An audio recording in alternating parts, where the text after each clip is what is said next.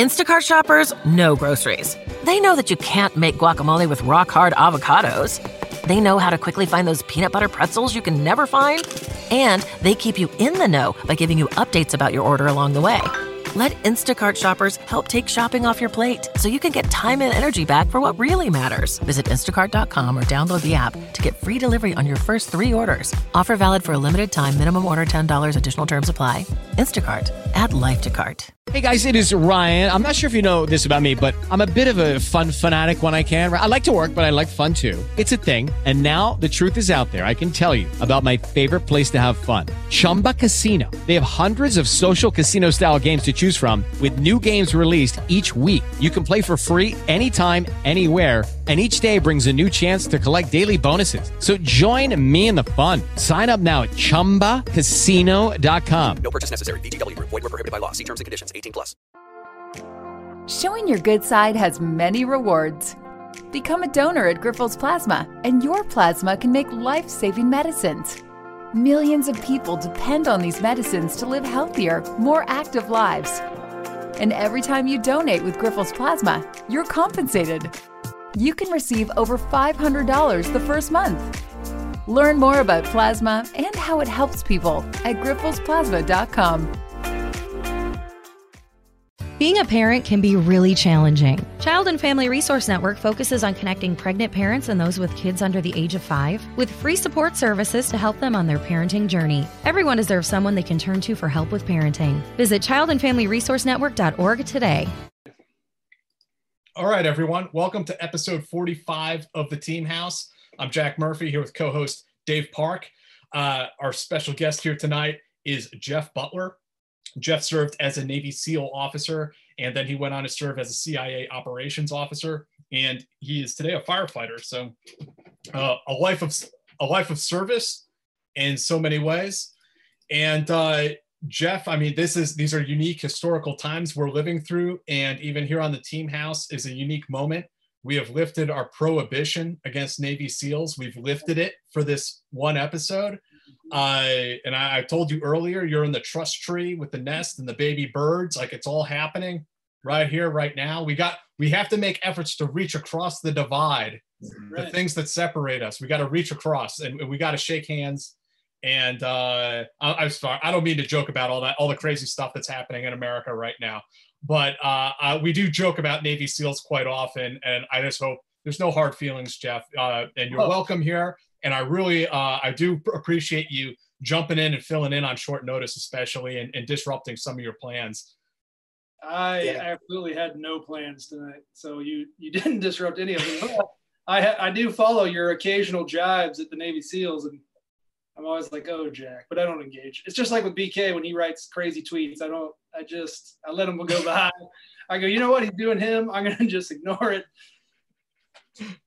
But Well, Jack did, say, Jack did say that you were the test case. So good luck.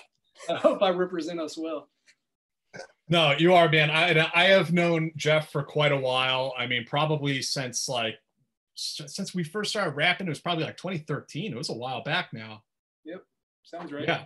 And I, it's, re- it's been no, really great though to, to make your acquaintance. And you know, I've always known you to be a very smart, very thoughtful person. Um, and yeah, I think you do represent the SEAL teams well because I mean, look, God's honest truth, you guys have gotten a ton of bad press over the last couple of years. Maybe maybe it's deservedly, maybe not. I don't know, but um, there are a lot of guys out there who served in naval special warfare who are completely down to earth, good dudes, and uh, I'm happy to bring those types of voices to the forefront. Oh, I appreciate you guys having me. I haven't uh, I haven't murdered anyone. I haven't done anything that's me like blackballed by large segments of the population. So, you know, Uh, never mind. So, uh, Jeff, since this is our first time meeting, and and uh, you, for probably most of our viewers, uh, their first time meeting you, why don't why don't you tell us a little bit about uh, maybe how you grew up, or what led you to the SEAL teams, when you became aware of them, you know, just how you got there. yeah, that's an easy story for me to tell because my uh, my dad was the uh, second SEAL in our family. Uh, his cousin was the first and went through. Uh, I think he went through like in the late '60s, uh, or maybe the mid '60s. Went through BUD/S. Uh, then my dad went. and by the time I was born, he had already left the SEALs and was in the. He became a doctor in the in the Navy, and was going through med school. So I grew up. Uh, it was just normal to grow up hearing about the SEALs, and uh, my uncle went through SEAL training when I was about nine. So I, you know, would hear daily sort of updates on what how he was doing and uh, what parts of it were hard for him because there's always something that gets somebody. You know, it's it's not easy for anybody. And uh, so I just it was just for me just part of growing up. And and my dad still, uh, so he made it through med school. He was a Navy doctor. So even at his hospital uh, that he worked at, you know, when I'd go have lunch or something over there, like he still wears his trident or wore his trident, and people would be like, "Oh, that's Captain Butler the SEAL." You know, he was always Captain Butler the SEAL. You know, whatever. So it was just a part of daily life for me. So uh, in a way that is super helpful if you're trying to go through something like BUD/S because it takes away tons of mystique and takes away that like mystery of oh these must all be supermen and you know these crazy animal PT gods and stuff. I was like, well, that's not my dad. He's a normal dude. Like, yeah. a normal dude. I could if they can do it, I can do it. So that's kind of where I where it, I mean it was a family family tradition for me. You know, a lot of guys grow up with police dads or fire dads or army dads and do the same thing. But for me, it just was a SEAL dad. You know did you know at that like at a young age that you wanted to be a seal or was it something that you grew into at a certain point in time uh i was dressing up like an army guy from like as early as we have pictures in our family. So i was always kind of mm-hmm. into it. And then by about i'd say by about eighth or ninth grade i kind of knew i was going to try you know. You don't ever know obviously you're going to make it. Even I, even getting accepted is pretty tough.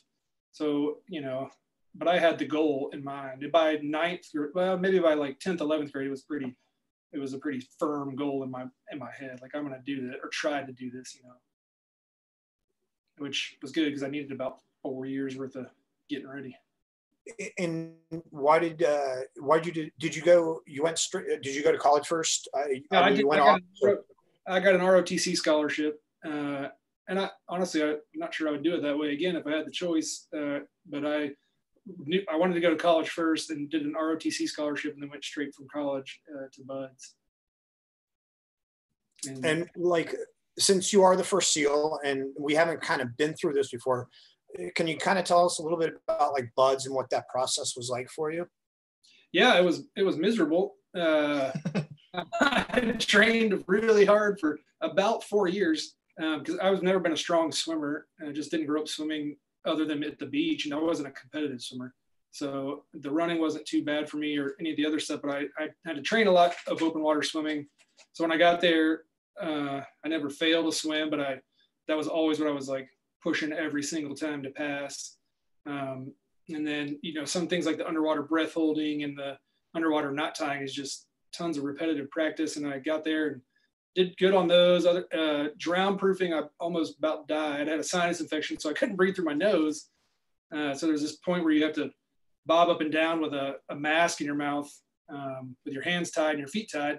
Well, it's hard to breathe through your nose if you have a sinus infection and you got a mask in your mouth. So I, I failed that twice. You get three chances, and I passed on my third. Um, and then, you know, other than that, like I had been prepared mentally that it was going to be super cold and you don't really get that until you get there and you're cold constantly. Uh, but I did okay with that. And then uh, really, it's just it was really just a matter of not not quitting and telling myself they're either kill me or roll me out and fail me. And they do roll people out and fail them all the time. So that's always a danger. But that was going to be the only way they got rid of me. You know, I wasn't going to quit. Back in so, those uh, days, uh, I mean, this is uh, this is in the 1990s, right? This was in the this was in '99 is when I started BUD. Okay, okay. So the UDTs had already been uh, done away with at that point. Yeah, my dad was in. Uh, he made it through BUD/S and went. Actually, was at a UDT team first before he went to a SEAL team. And back then, you just interchanged. Um, mm-hmm. And that was in the mid '70s, early to mid '70s.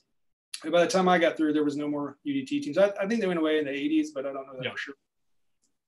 So uh, uh, most of our viewers probably know this, but BUD/S is basic underwater demolition slash SEAL, and then and it's the initial course, the selection and training portion, right? It's uh, is it six months basically for the 27 weeks when I went through, and it's it's more basic training than anything else because you're not learning a ton of hard, complicated skills there. Okay, and then uh, go walking back. how are the UDT, the underwater demolition teams, and the, and then the SEALs divided before your time? Uh, so, you mean how did they divide? Who did they? How did they decide who went where? Yeah, and what? How did their missions differ? Oh, okay. Um, UD, you know, I wasn't around for UDT, so I, I'm not an expert on it. But really, their job was, if you think of the Normandy landings and all the, um, you, in the, if you watch Saving Private Ryan, you see all the obstacles on the beach. That they look like big uh, rocks with like pipes coming out of them. You know, big rebar uh, lengths. Well, th- that was underwater also, and then right there at the shoreline, that was really to impale boats and prevent landings. So UDT teams went through and blew all those up, cleared essentially clear beaches for invasions. That's really the 95% of that mission, as far as I understand it. Um, hydrographic reconnaissance, so recon- reconning a beach, figuring out what obstacles are there, and then and then doing the demo to get rid of those obstacles was pretty much the entire mission there. And I, I guess it pretty much went away because they just assumed that mission into regular SEAL platoons and decided we don't need a special team just to do this. Um, but that's what they did. And then the SEALs were more focused on sort of one foot in the water or or land warfare. Uh, I mean, well, in the last 20 years, it's been more focused on land warfare. Uh, but I assume, obviously, I've been out for a while, but I assume they still have a huge, huge emphasis on diving because that really kind of sets apart the SEALs, or we at least think and hope it does, from other units. As we we try to do more of that and be as good at that as anybody else in the military, if not better. And so we do tons and tons of um, like just dives, uh, four hour long dives where you're uh, shooting a heading, you know, making a turn, making another turn, and trying to hit a target that might be a ship or a harbor or a pier or something. Um, ship attack. Could you, could you talk about some of those training missions back in the day about you know what you because this is all pre 9-11 still you know what kind of missions you guys anticipated rolling into if you know the balloon ever went up uh, well so a perfect example of that is panama. Um, when the panama invasion happened a seal platoon went and blew up uh, noriega's yacht which was a you know i can't remember i think this wasn't the canal they swam across? They swam across not a very big body of water. It was a bay i think yeah. It was a bay yeah. It was a really short swim though. So it was pretty pretty much the world's easiest combat swimmer operation. It was like literally swim 200 yards at this bearing plant the explosive then then go out. So it, it's a bread and butter easy out but that was that was pretty much what that is what a ship attack or combat swimmer mission is. It's so say we were going to invade i don't know so whatever country country x and we want to take out their ports or block maybe maybe take coronado as a perfect example. Say we wanted to blow that bridge coronado bay bridge because we're invading america we want to keep that fleet trapped inside the bay we'll blow that bridge. Well that's a mission where you just go and plant explosives on all the on the pylons blow that bridge and then you're blocking that harbor so it's it's really any kind of um, maritime based ship attack we call it or combat swimmer mission so you may not be attacking a ship, but a lot of times that's what we trained on was planting explosives on the bottom of a ship. You could sink that ship if it's a warship of whatever kind, but it may be destroying infrastructure. It might be planting sensors or listening devices. It could just be infiltrating via sea uh, into, for example, North Korea. Say you wanted to insert into North Korea, uh, you could do it over the water, and that's kind of our specialty: is come across the beach, and then go and do a mission on land, go back out through the water, rendezvous with a small craft, which would then rendezvous with a larger craft. Wow. And when you're doing all that underwater, like, so you said you could spend hours underwater. How how do you navigate? Like for for those of us who you know haven't spent it, you know time doing that underwater, like how does that happen? Yeah, so like so think of a uh, so like an 80, 82nd airborne. What what is they don't they plan in for like a 10% casualty rate on any combat jump, something like that? Like you're going to lose 10% or something of your jumpers. That, that's what I've heard anyway. Well, I mean, I would be okay, but you know, someone else might get hurt. With combat swimmer, you kind of do the same thing. So you'll put you have two you have swim pairs. So it'd be me and a buddy, uh, and you'd send like six swim pairs, hoping that four, for example, made it to the target, didn't get lost or compromised. So that each swim pair, you have one dude who's just driving the compass. Like literally, he is face down in his compass board, kicking, counting his kicks or counting his, or, or his stopwatch or whatever. The other guy is tethered to him and is probably swimming on top of him, and he's watching for obstructions and just being aware, and his, his swim buddy, you know, be, be there with him. So the, the compass guy is just driving a bearing, and you just tr- you have to plan it all out with charts and maps. Assume you did your your uh, navigation correctly, you're plotting correctly, uh, and you might plan in a um, if it's safe enough. If you're coming from far enough distance, you might plan in like a peak where you'll pop up, you know, 600 yards or whatever from the target. Uh, you'll you'll in your brain you'll have um, some markers in mind. Like you'll say, okay, from my map study, I know when I pop up at this point, I should be able to look right and see a bridge and look left and see a lighthouse. So you pop up and you're like, oh crap, the bridge is like behind me and the lighthouse is way over there in the front. So then you got to reset yourself and be like, okay, how do I correct this? So it's a it's a lot of trial and error if you're not good at it, um, and if you don't know you're kicking and you don't know you're and you're not able to swim that bearing. In, in the army, we call that dead reckoning, where you're just looking at the compass and heading straight towards it. Uh. But this, I mean, that's this is even more hardcore what you're describing, Jeff, because you're literally underwater at night. You have no landmarks, no points of reference, no nothing. All you can do is look at the compass. Yeah, and when you pop up and you're in the right spot, you're just like, man, I am the greatest combat swimmer that has ever ever served. Every time you're like, oh thank god, oh thank Jesus. But then other times, so how, how, how, does it feel when you pop up and you don't see your target? Oh, it is terrible. You're basically like, okay, let's salvage this and not embarrass ourselves because it was all training. Because I never did one of these for real you'd be like, oh my God, how are we gonna like, we're gonna be last. You just start thinking of all the ways you're gonna be terrible and how everyone's gonna never let you live this down for months. that's, that's incredible. And we yeah, we I popped up one time at a pier and I was right in the right place. So it was awesome. And I I pop up and I'm like looking around like, all right, we made it. And then I look to my right and there's a dude fishing. And he looks at me just like, what the hell are you doing here? and he's, like, like, shakes his head and he's like just reels it in, you know, and casts it out again. I'm like, sorry, man. It's pretty funny. Didn't expect us to pop up out of the dark sea. So, what else, like, uh, can you tell us about BUD/S? Whether it's general or kind of your experience, uh, you know. Uh, so the instructors, a BUD/S instructor is a special breed of human that's really kind of like a masochist and a sadist, well, maybe a sadist, they just they they live to torture and they enjoy it and they they relish it. Not only as like it's enjoyable to yell at people and really know that they're suffering and you're not but then also they they consider themselves the gatekeepers of the community. So like I mean they take that thing seriously you know they're they're going to make sure you get the hardest BUD/S that anyone's ever had in history because they want to they they have a reputation to maintain also hey you guys were easy on those guys and you let a bunch of crap bags through.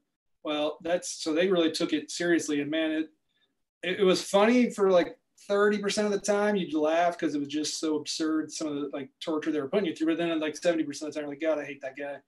I really don't. And I really don't ever want to work with him and I don't want to ever see him again. So the instruct, but at, towards the end, you kind of grow to love it and you're like, oh, this is fun. You know, everybody's having a good time because you think you're going to make it at that point. You can, the ribbing is almost good natured towards the very end.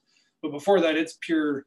I mean, they just drive behind you when you're running on the beach, and dude be sitting in a truck with a PA system, just talk just just talking crap the whole time. Like, you don't need to be here. You can do this on the internet now. Like, there's a correspondence course. This sucks. Why don't you just quit? There's some guy with your girlfriend right now while you're suffering through this training. I mean, just constant. That really sticks out in my mind as much as anything else is just the constant doing their best to make you want to leave and they do, man. They'll, they'll in Hell Week they'll offer you like a hot chocolate, pizza, a warm bed. They're like you can come out and get into my warm truck right now. We'll turn the heater on. Is it uh is it true that you have to go make sugar cookies when you fuck something up? Oh, totally. You have to get wet and sandy every day, multiple times a day. You just live with sand in all your orifices. What is a sugar cookie? Get go get wet in the surf and then get roll around in the sand and get sand over your entire body and then and that's bad enough. Like that's uncomfortable, right? Oh, that, we're gonna do that, but now we're gonna go do rope climbs and deal with all that wet sand all and all. You're like, oh god, come on, man. Yeah, now you're gonna go run ten miles, and there might be some chafing involved in all of that. Uh, there's all kinds of chafing that goes on there.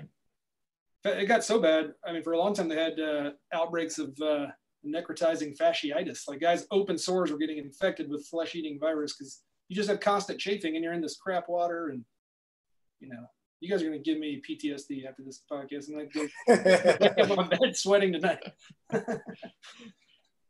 So what So was it what- like a- after after you graduated uh BUD/S the uh, the initial torture session and uh was it was it still called SQT back in those days or is it was it something else?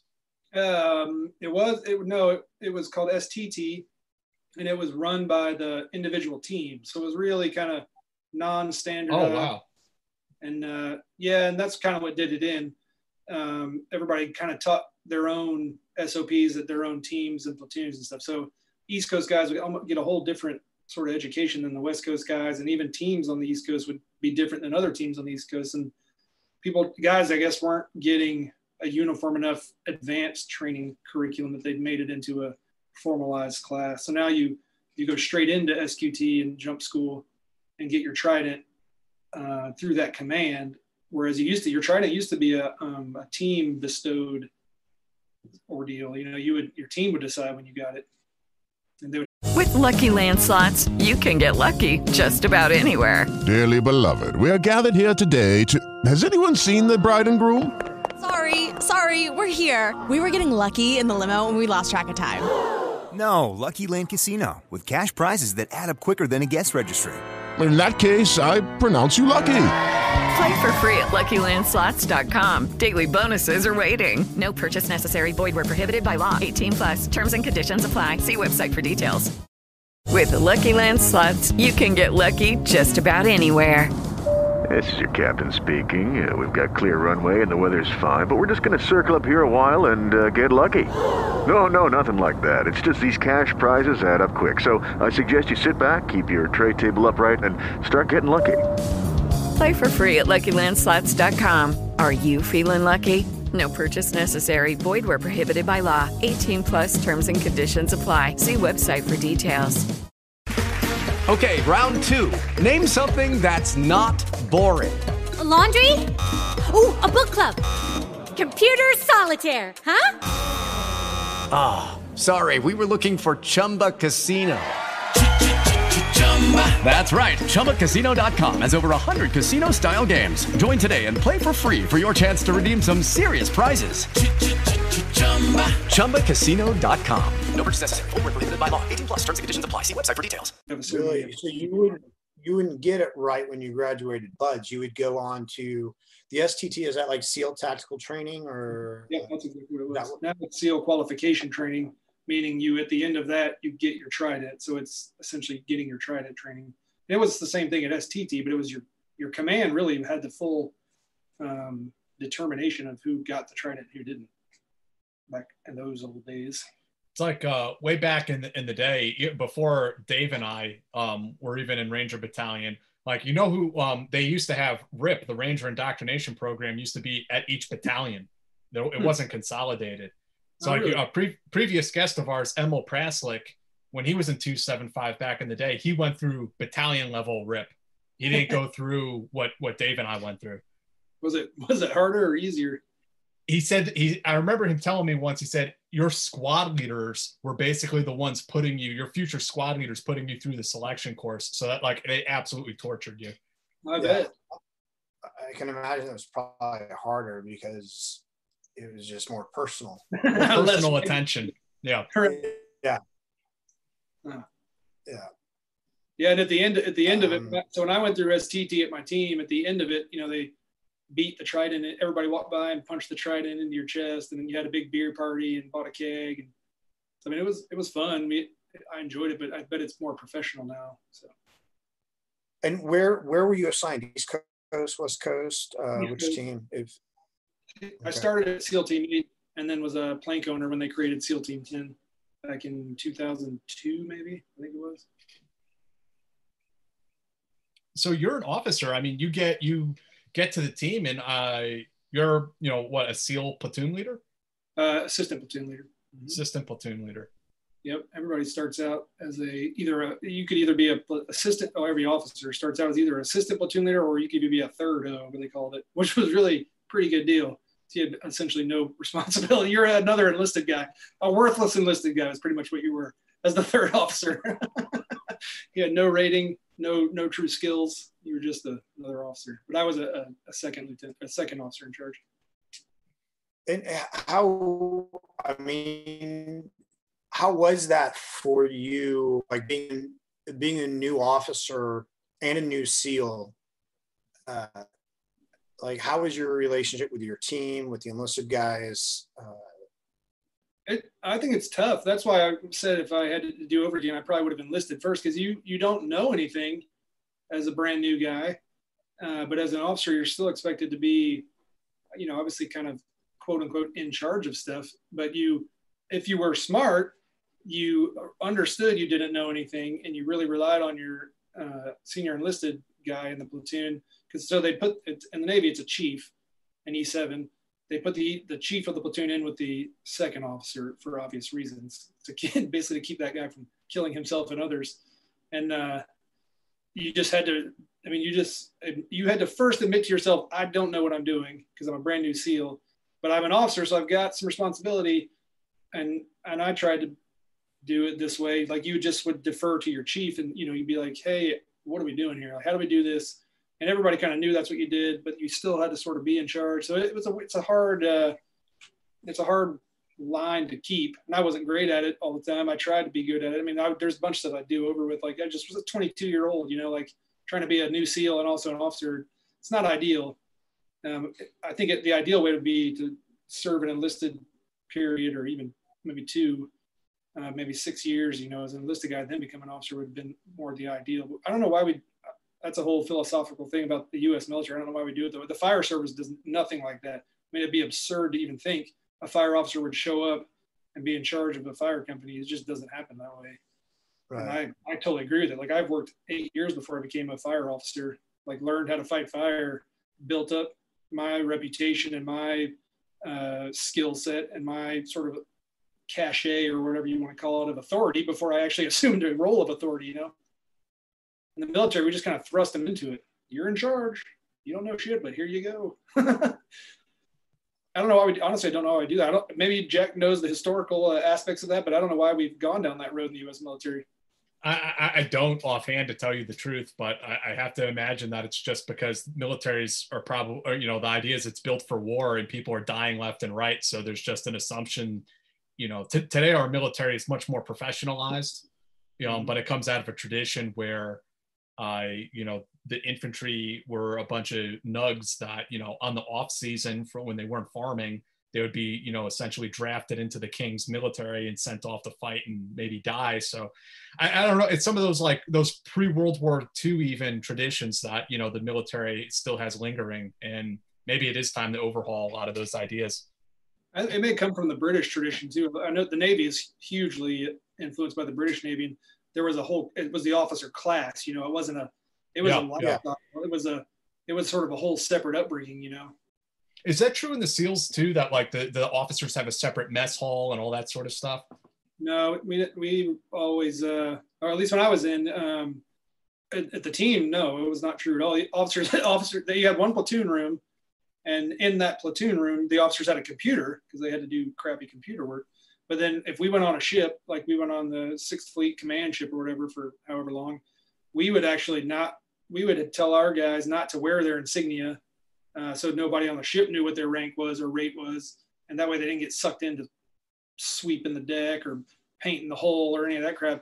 And we just kind of try to keep it all as like these are the SEALs and not the enlisted and the officer SEALs.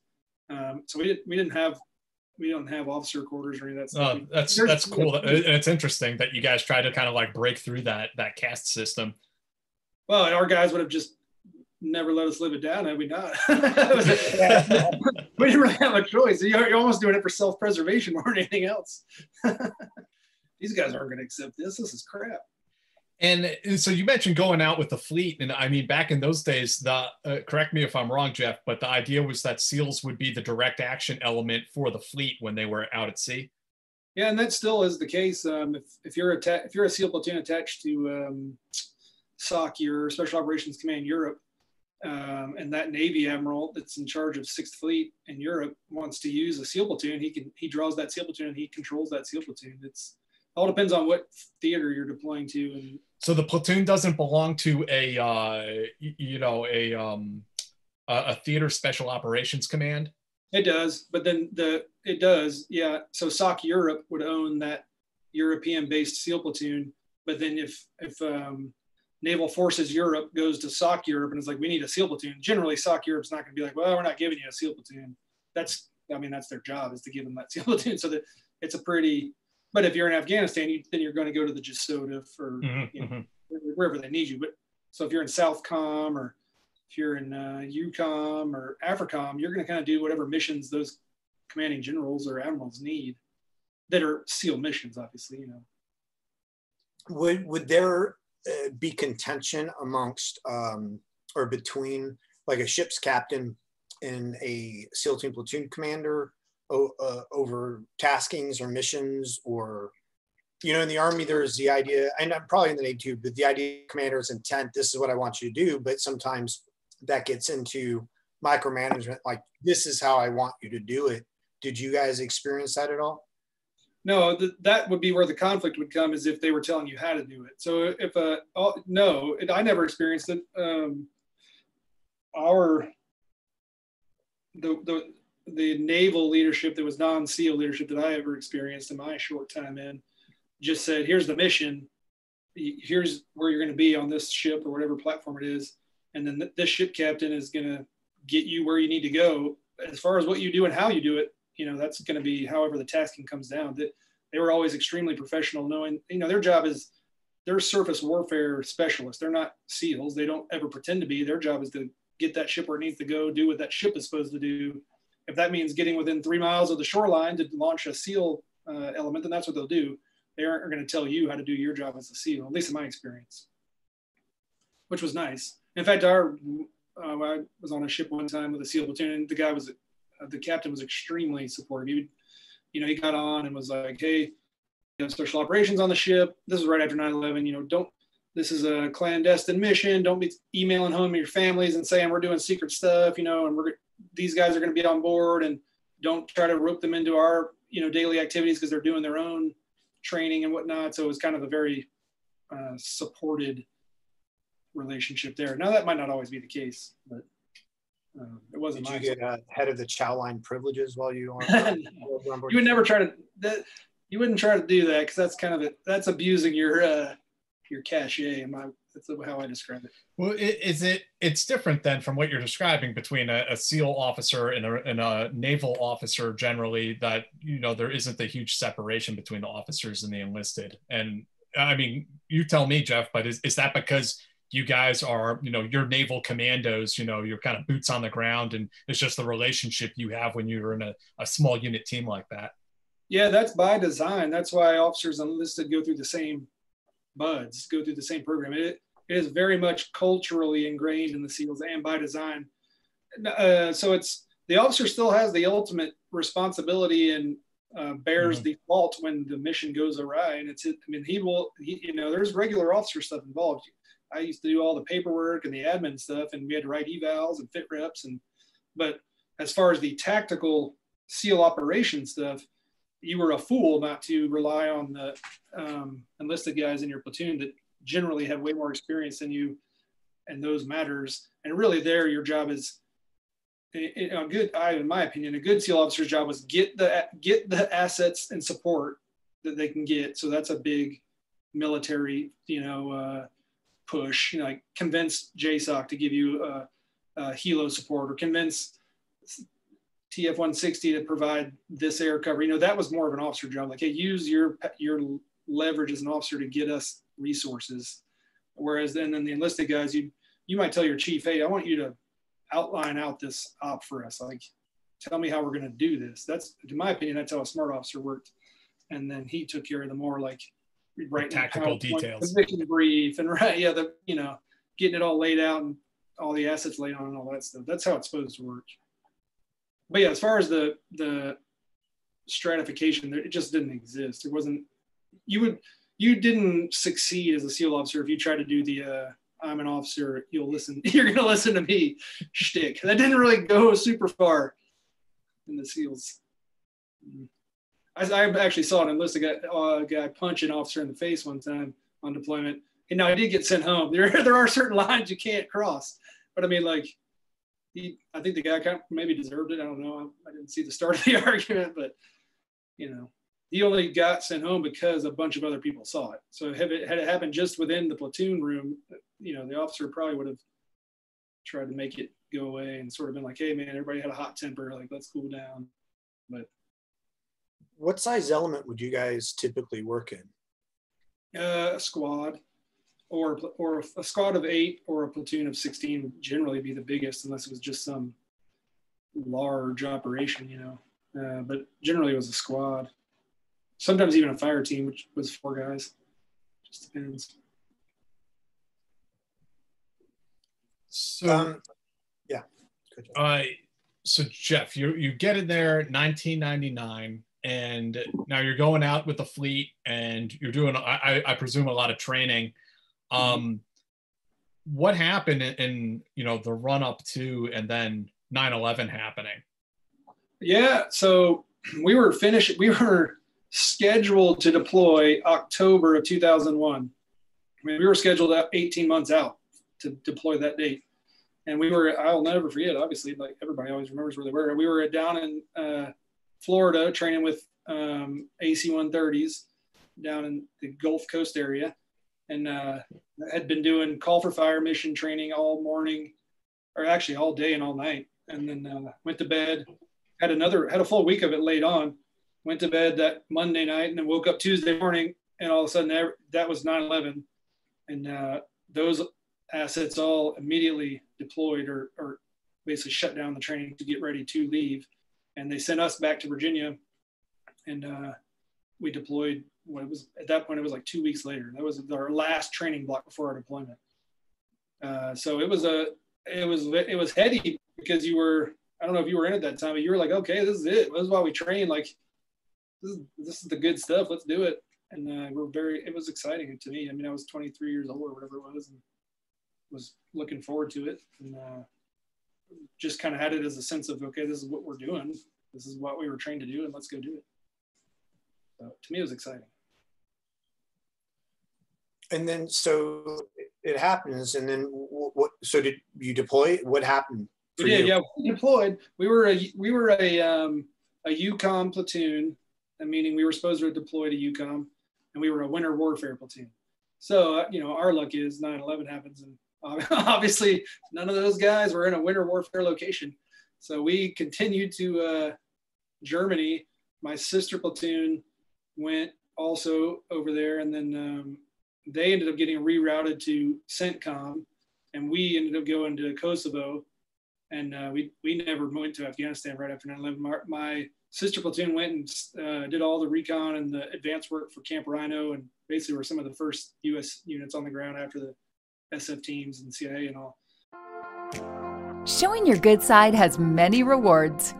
Become a donor at Grifols Plasma, and your plasma can make life saving medicines.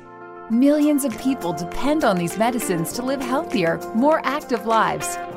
And every time you donate with Grifols Plasma, you're compensated. You can receive over $500 the first month. Learn more about plasma and how it helps people at grifolsplasma.com. Being a parent can be really challenging. It's normal to feel uncertain about whether you're doing the right things to raise healthy and happy children. That's why Child and Family Resource Network focuses on connecting pregnant parents and those with kids under the age of five with free support services to help them build confidence in their parenting journey. Everyone deserves to have someone they can turn to for support with parenting. Visit childandfamilyresourcenetwork.org today. And then uh, we we just went and did Kosovo stuff, and then did a bunch of training, and came back home in April of 2002, kind of having what we thought at the time, kind of having missed the war. At the time, everybody thought like, oh, this thing's going to be over in like eight months. We're going to wipe out the Taliban and the Al Qaeda, and come, everybody's coming home. And so we, it was a real big disappointment because we thought we kind of missed the boat. So that's that's interesting, Jeff, because uh, you know you were having that back and forth uh, this uh, today on Twitter with Ron Moeller. If you had crossed paths in Afghanistan when you were both with the agency, you and Ron were in Kosovo at the same time as well.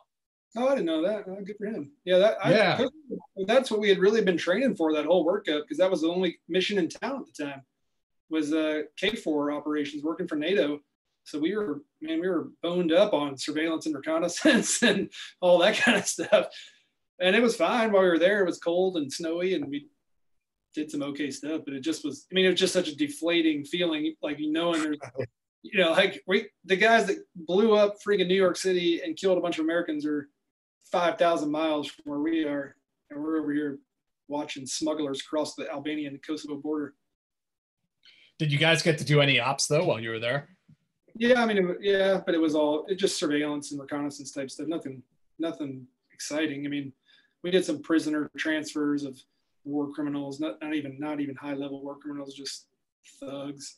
And we did some we did some uh, maritime stuff with Sixth Fleet that I was talking about, um, and it was fine. It was as a mature 43 year old now, I get like everyone's got their role, you know, but as a Right, 22 right. year old new SEAL, you're like, I'm going to the freaking show or I'm going to be pissed. You know, Right. Yeah. You want to go to the main show. Right. That's what you had been doing all your training for. That's why you, en- you know, signed up. Exactly. So it was disappointing to me. Personal on a personal level, pretty disappointing. Because and again, I thought everything was done. Also, I had no idea. If you would have told me there's 16 more years of this or whatever happened, No one, yeah, no one believed that. Yeah. I'd have been like, okay, cool, I'll be patient then. you know. So after that deployment, I mean, what's what's going through your head? You're you're thinking, I I missed the war, and now I got to go find something else to do. Uh, I, d- I definitely had the sense that I missed that war. Although Iraq was just starting to get, enter into the consciousness around this time. So it was around 2003, obviously, is when that started heating up. So I was like, ah, Iraq, uh, you know. And I was like, man, I'm going to put in uh, an application at the CIA and just see what happens. And I did. And then, uh, and then I just also decided, you know, I, I had an international affairs degree uh, and studied international politics, and then said, eh, so that's a good fit for the CIA is a good fit for someone with that background. And I was like, I can use that degree. I can probably get in and keep doing Al Qaeda focused stuff. And so I kind of just then made up my mind, like I'm gonna I'm gonna leave and pursue that. And honestly, that's such a long application process that I Yeah. applied to uh, grad school too. Because like, crap, I might not even get this job, and I got to have a backup plan. So I, funny story, I applied to grad school and the CIA at the same time, and then also applied to the CIA's intern program for graduate students, um, thinking like, okay, if I get in grad school, I'll do this intern program. So I applied both the regular clandestine service training program, which is the primary DO training pipeline, and I applied to this, you know, intern program at the same time. Well, I got a phone call saying like, hey, we, we want to talk to you about the coming to the CIA, and I instantly thought to myself, oh, this is the intern program. Like, okay, good, cool. I'm gonna go to grad school, become an intern. And the guy, I went back and forth with this guy. He probably thought I was a moron. So for like a good five minutes, he's like, yeah, I really need to like start asking you these questions now. I was like, well, I ain't even got accepted to grad school yet. He's like, no, no, I don't care about grad school. Like this is for the CST program. This is like to become a CIA, you know, case officer, operations officer. I was like, oh crap, this is the real. You guys job. had to play it off like, yeah, right, right, yeah. well, I kind of did. So like, I mean, by that point, I was going to like orientations at Johns Hopkins School of Advanced International Studies. Like I was ready. Like I'm going to grad school. Like my brain was flipping into grad school mode. And then all of a sudden, like I'm getting phone calls from the CIA. I'm like, oh crap, I got to make some decisions. And ended ended up uh, accepting that job and not going to grad school at that time. I went later, but uh, it was What, what was that recruitment process like for you? I mean, you're a SEAL officer, so I mean, you're pretty tough dude. Uh, but now it's like a whole different can of worms that you're walking into here.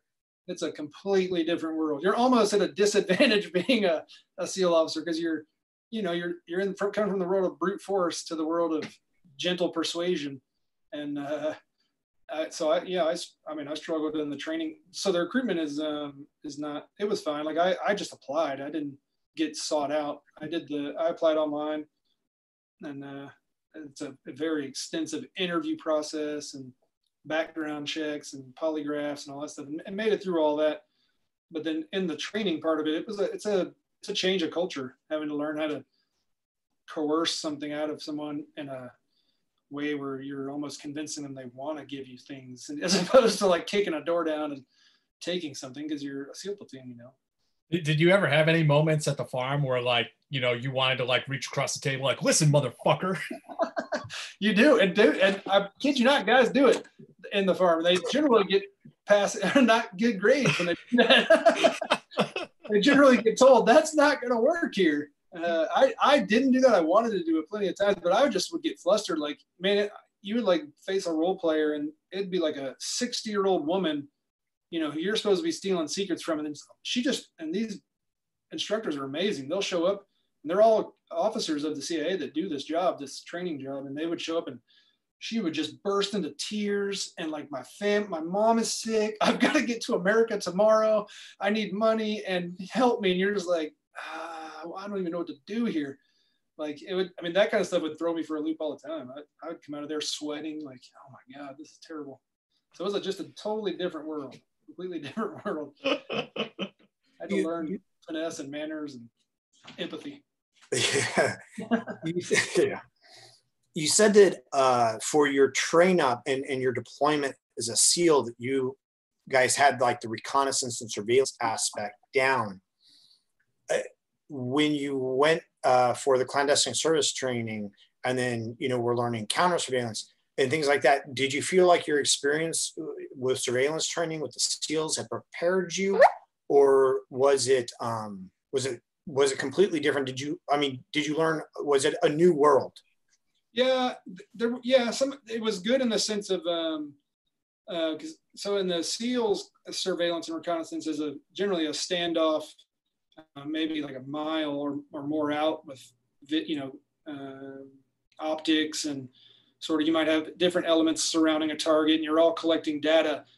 Surveillance in the CIA is a much different deal. It's a closer up, um, intimate almost kind of thing where you're trying to blend in to the surroundings and then also not be discovered by like you can throw on a, a ghillie suit and a in a hide site as a seal and lay up in the mountains and be looking down into a valley and you're fine. You can't in the CIA surveillance world. You're you've got to be in that city on the street, not getting detected by your surveillance target, or or if you are knowing that and peeling off and letting someone else assume surveillance. So it was, yeah, it was a totally different.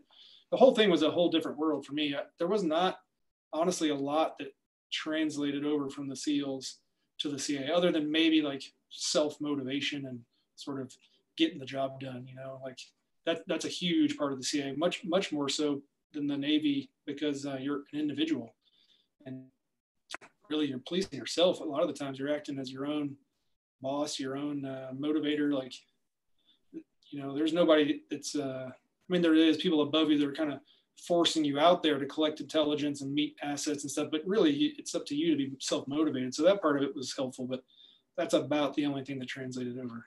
it was a completely I, different world. I think it was uh, our buddy uh, James Powell, who we've had on the show also, and he, he telling me people ask him like, man, how many pull-ups do I have to do to make it in the CIA? like, what's my two mile time got to be? And you're like, dude, it has nothing to do with that. Like, absolutely nothing to do with that. Especially on the and the tr- so there's the traditional side of the operations world, and then there's like the paramilitary sort of. Everybody it's heard about.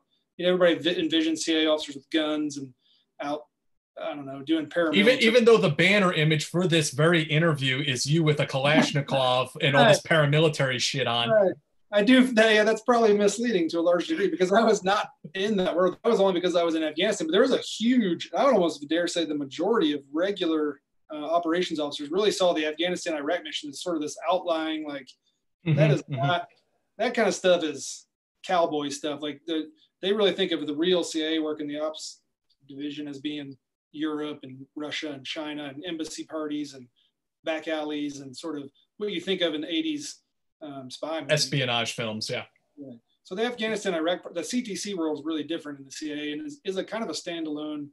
It's a behemoth now because of post 9/11, but it was really kind of a stepchild before that, and uh, didn't get a lot of love and was kind of thought of as like a. I mean, I when I said I wanted to go to CTC when I was at the farm, people were like, "What? Like, that's not where you made your name. You know, you made your name in Venezuela and Russia and China and stuff. You know, but again, I was still in that like, oh man, I'm in this Al Qaeda yeah. killing mode. I need to get over there and fight terrorists. Sure. And it became it became a huge behemoth, and now is a, so a, you know you can get ahead going there now, obviously. But.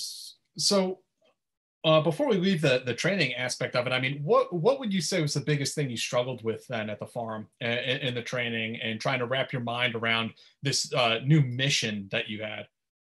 Uh, so and so I should clarify. I was a there's it's a it's hard it's weird to describe. Um, so the CIA has different divisions. There's an, an Mhm. analysis division. There's an operations division. There's a technolo- technology section division, if you want to call it. Uh, directorate's really what they call them. I was in the operations directorate, the DO, the NCS, but I was a um, and, and came in as a CST. So the CST is like um, think of it as the kind of the bread and butter CIA officer. That's they hire you um, as a generally they've all had careers. They've all they didn't they don't come right out of college. They've had business careers or law, careers or military careers or some part of a career. They're not 22 generally. They generally have some experience, and they take that group of that cadre of people they hire and they make them CMO, collection management officers, uh, support staff officers, and case officers or operations officers. You pick a track. All of you are certified as an operations officer, a case officer. That's a the point. It's called a core collector.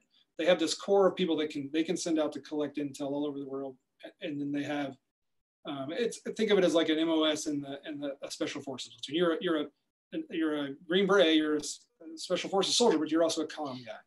Kind of similar to that. So I was a CMO by designation that went out and did CMO tours, OO tours. I never did a staff operations officer tour headquarters, just for whatever reason I never did.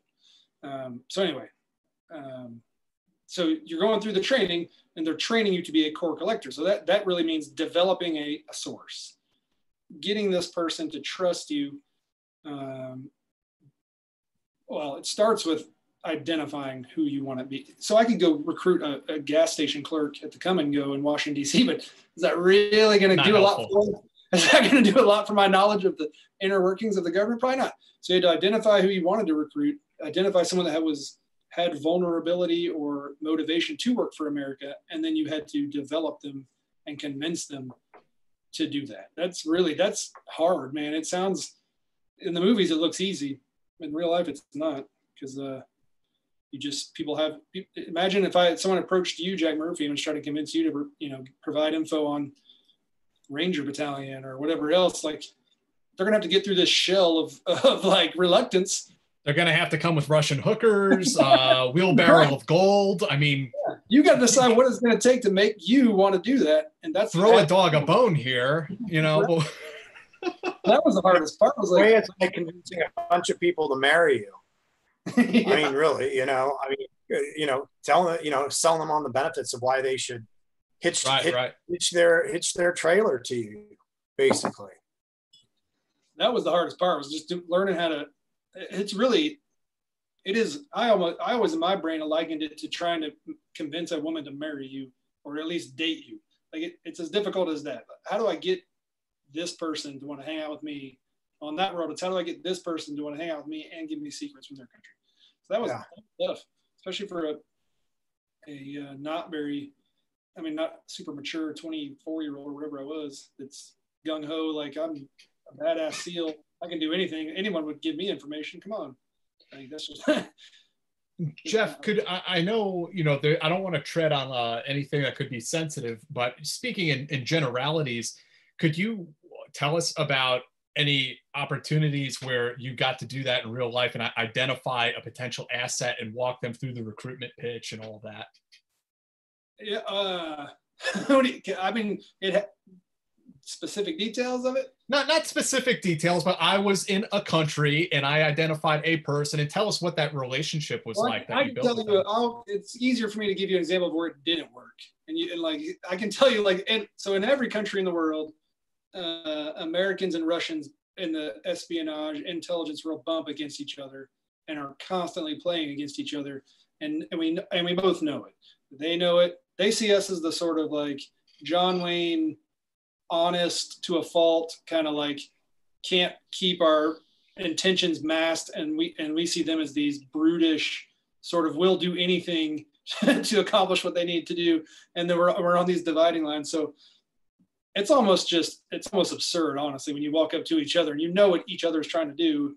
So it's just this game. So I played this game with this large, burly, alcoholic Russian guy at a party in Europe, for like a night. I mean, we just went back and forth. We could both just after like 30 minutes, we could both tell this is going nowhere. Like you're not convincing me, and I'm not convincing you. And we just kind of were like, ah, fuck it. And we just drank some drank some alcohol and like agreed disagree. And like, I mean, so but that you know, like at a certain point, that's the beauty of it is like you kind of realize this is going nowhere and you treat it that way. And then who knows, you hope three months later the guy calls you on the phone. It's like, man, I I enjoyed our drinking. Let's meet again. So like of course that didn't work for me that one time and that's why i can tell that story but like that's kind of what you had to do. You just had to kind of read the room almost and they're they're definitely that was a, good example of a, an extremely tough target. We have them all over the world people that just they can't even talk to us um, as americans. You know they go and report it to their host service and all that stuff are, are those general uh, those uh those stereotypes you mentioned? The CIA officer, honest to a fault, can't hide what the fuck they're really trying to do, and the and the Russian who is like the KGB Boris and Natasha stereotype, twirling their mustache. I mean, is that real? Uh, it is to a large degree. It is because we are we're just so open as a society. Like we, I mean, we don't you know they they know we operate under certain restrictions and laws and rules and and for the most part we do now they're different in espionage world and we can there are ways we can do things that surprise them. I mean, i'll just put it that way. But like for the most part we can't do half the stuff that they can get away with doing.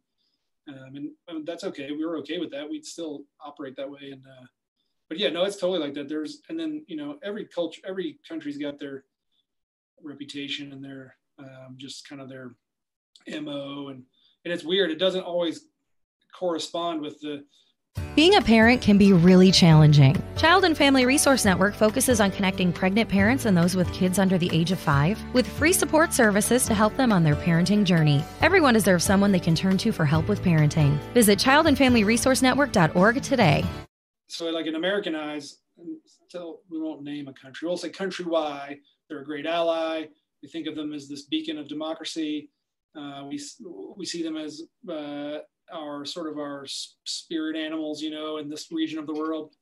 And that's great for the population, but then we their intel service we see is this conniving, evil, lying, like can't trust them. They're always out to get us. Like it's weird how that will happen, and it does happen quite a bit uh, with a bunch of different countries, and they have to be that way because they're trying to survive, and we get it. But like, it's just funny how the public persona and the intel persona of various countries is different sometimes. Sure. And, and so you're saying like you would be like in a cafe trying to pitch an asset and there'd be like a Russian there trying to pitch the same asset and you guys you guys are running across each other like that? Uh, that that'll happen, yeah. In European capitals, that kind of stuff happens all the time. It, it, mainly at parties, like dip parties, and um, and it's, I mean that, that those are it's like the, I don't know how you explain it, but that's really just the kind of the meetup place. Like nothing serious has happened in those parties or in those cafes. That's kind of the introductions and you know, just kind of the place where the kickoffs happen, you know. It's the dating app, if you will. what, what was it like did, going from a close-knit team environment to an environment where it, you were on your own was that much of a culture shock for you or did you did you have any uh, difficulty adjusting from like that tight-knit camaraderie to just being out there by yourself? Yeah, so I was I was lucky enough. I I'm a generally uh, I don't I wouldn't say like a solitary person. I like being alone. I thoroughly enjoy working on my own, and I've always been that way. So that part of it wasn't hard. But then the yeah the part of um, so I was lucky. I had half my CIA career. I was in a more of a team environment, like in Afghanistan. It wasn't. We had a, a base, a tight knit base with so many CIA officers that we all were very close and worked hard together. And then I was in a, a European station where it was more on your own. And uh, I, I, didn't really struggle with it. It's different. For me, it's a difference I liked because I, I kind of like being doing my own thing and just being in charge. It was a nice change almost in a sense because I liked just being in charge of my sort of stable of responsibilities. I didn't have to worry about bunch of people below me and how a unit was performing. I just really had to worry about how I was performing for that period of time. Um, so I liked it, uh, but it is totally different. And and you never really were fully alone. You always had support staff um, and and people back at headquarters. A, a, good buddy of mine on on the Twitter Uh, Jack knows um, he was worked at headquarters. You always could reach back to those guys at headquarters, and they'd do whatever they needed for you. And you had people at the station that would always be. You could, they would if you say, "Hey, I need, I'm going to go meet this guy. I don't trust him. I'd like two of you guys to come and just overwatch our meeting." And they would, t- everybody would be like, "Oh hell yeah, look, that sounds awesome," because that's an easy job and it was fun, and you got to do some fun stuff.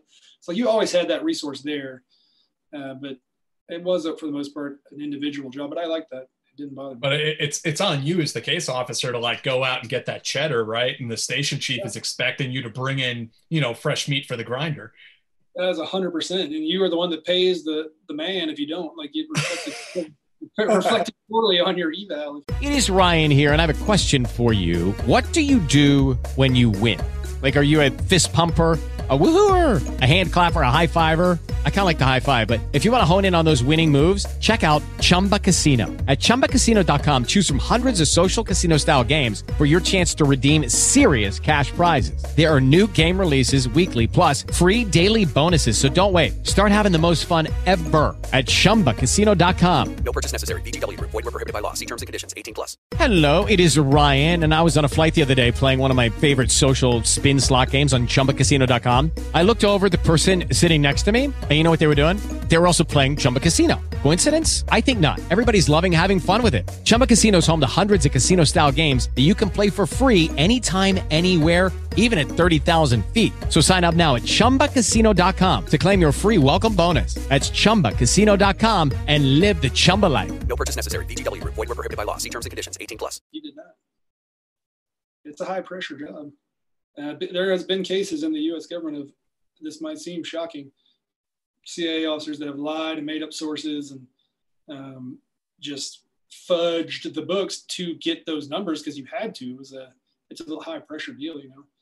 So was there like a quota for you, or was it just sort of somebody above you with a general sense of this person is doing work and making progress? Uh, I wouldn't say there was a quota, but there was each, uh, in my experience, each station or theater you went into had a an idea of what a motivated case officer would do in that area. So they might have an idea of what you should accomplish. It was never necessarily laid out in a metric format like you will do this, this, and this. It was more kind of a unwritten thing, and it's a, and it's like any other job. There's always politics and um, and the other stuff involved. That's as so the the CMO part of my career there when I deployed as a CMO, for example, it was it was nice in the sense that the pressure was not there to recruit and do the um, identifying and spotting as much of potential assets. It wasn't that part of it is like a secondary part of that job. It was more collecting all the intel that comes in, writing it up, figuring out what's important and what's not. So that was kind of an, almost a nice change in the sense that I didn't have that pressure in that in that tour anyway. Uh, but you know, and it's CMO uh, you covered before, but it's collection management officer. And would you have like several collectors underneath you, or, or, or not Yeah. necessarily underneath you, but they weren't underneath you, but yeah, you, you would manage. Um, so I was a CTC CMO on that tour, so I would manage the officers that were collecting anything involving terrorist issues in Europe. So anything that involved terrorist issues in Europe would come through me, the products that they collected, and I would sort them out and figure out what was important and what was not. Write up, tell them to write up what I thought needed to be written up as an intel report, or I would say, hey, leave this guy, he's crap. You know, don't worry about it, because it's your kind of your job to know what we know, and to know what we don't know, and then to tell them this is what we don't know. You need to get this. We don't need this guy telling us all this stuff about um, the Muslim Brotherhood. We don't give a shit. We know everything there is to know about them. I appreciate that you're talking to them, but it's just not helpful. So that was kind of your job in the CMO world. And where would would you work with analyst? Like how would you just like fact check fact check everything that they would send you to see uh, like against a, a database? Would you know? Would you work with analysts? Like how would you determine? And then would you guide them and say, hey, these are we need people with access to this kind of stuff.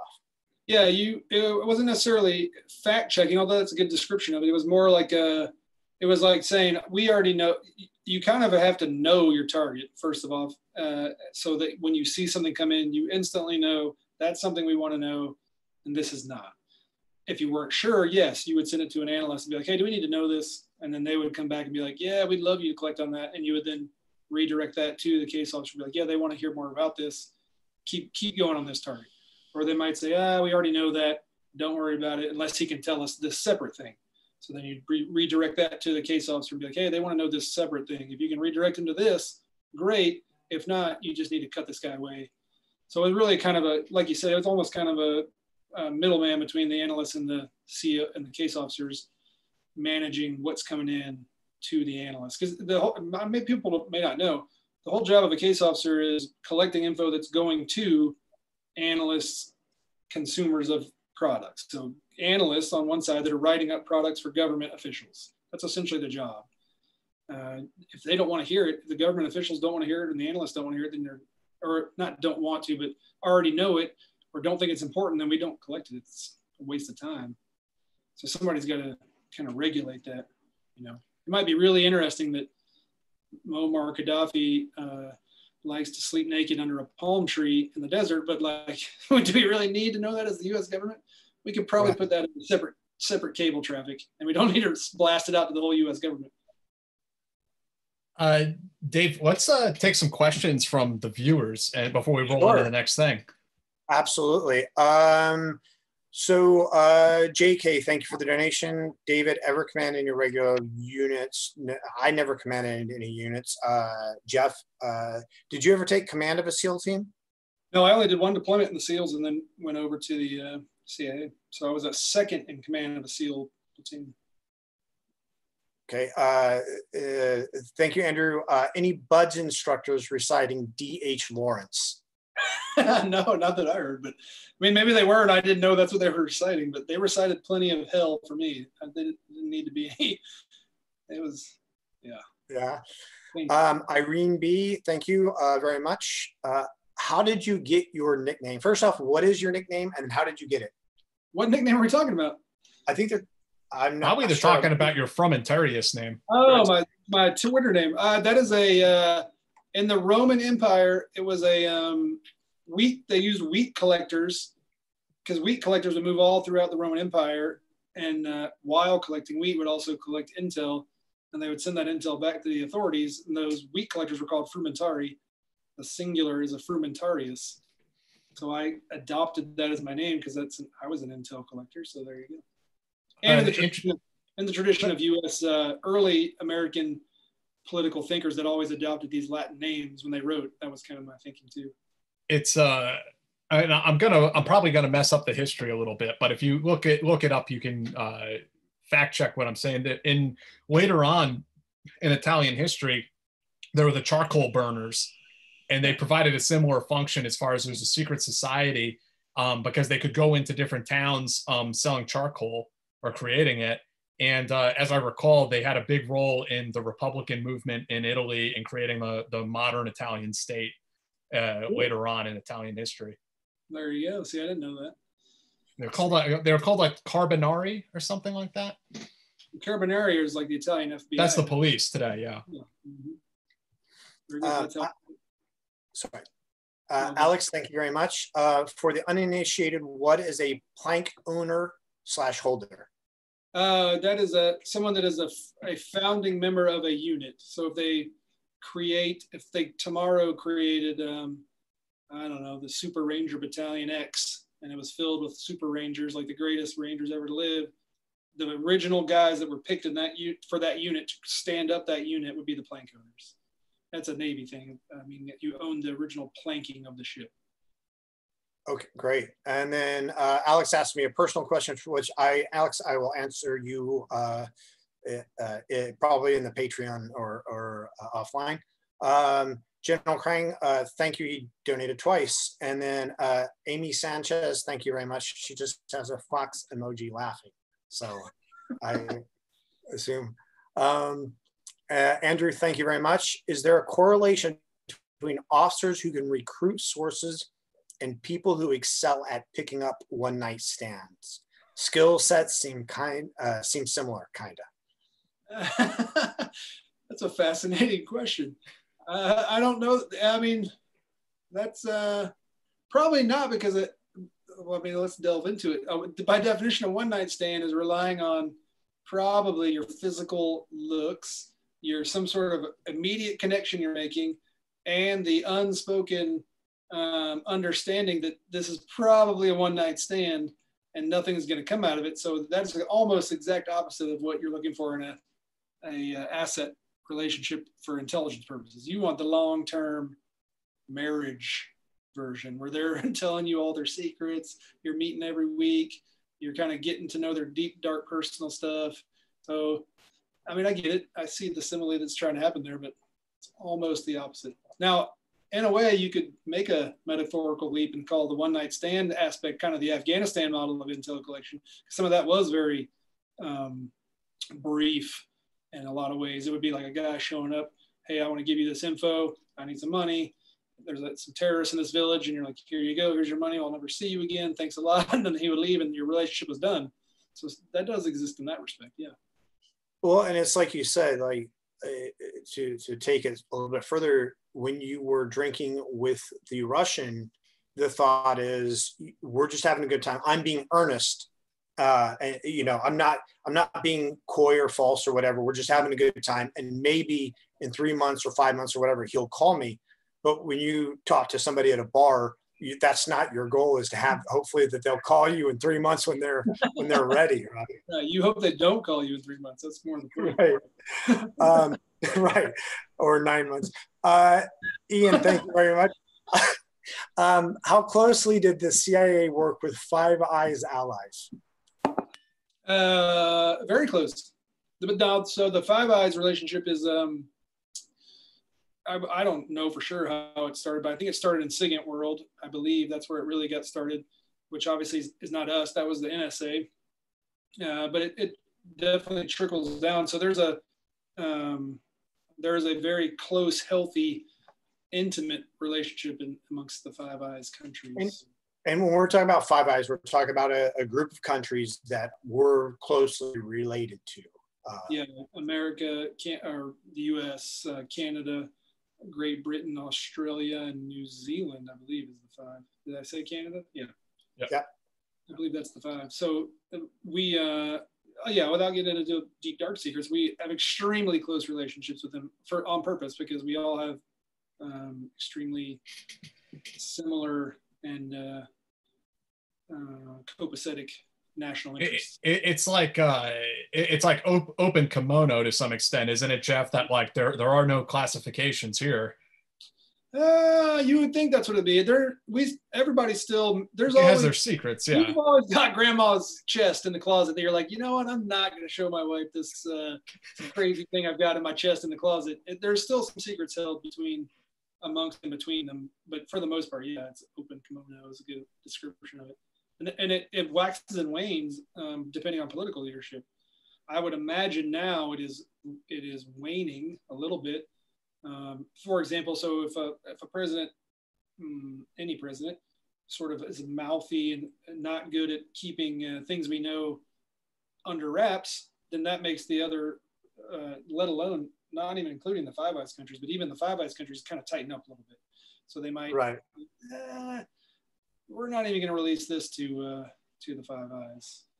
That that happens in every country. You you don't ever give all your secrets away even to your closest allies.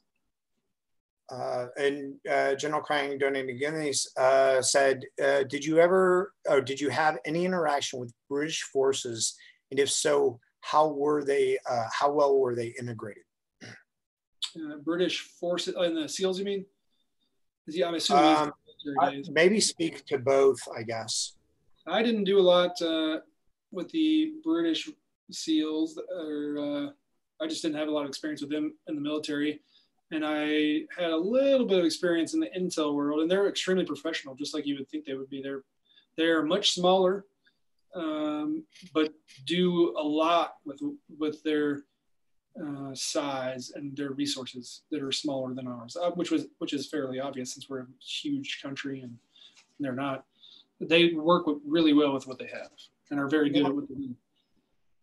Did you I don't know if you're speaking about them militarily or intelligence wise, but did you find, did, did you, I don't know, did you find that they, because of like Northern Ireland and stuff, that they came with a, with, with an ex, experience level that maybe Americans didn't have?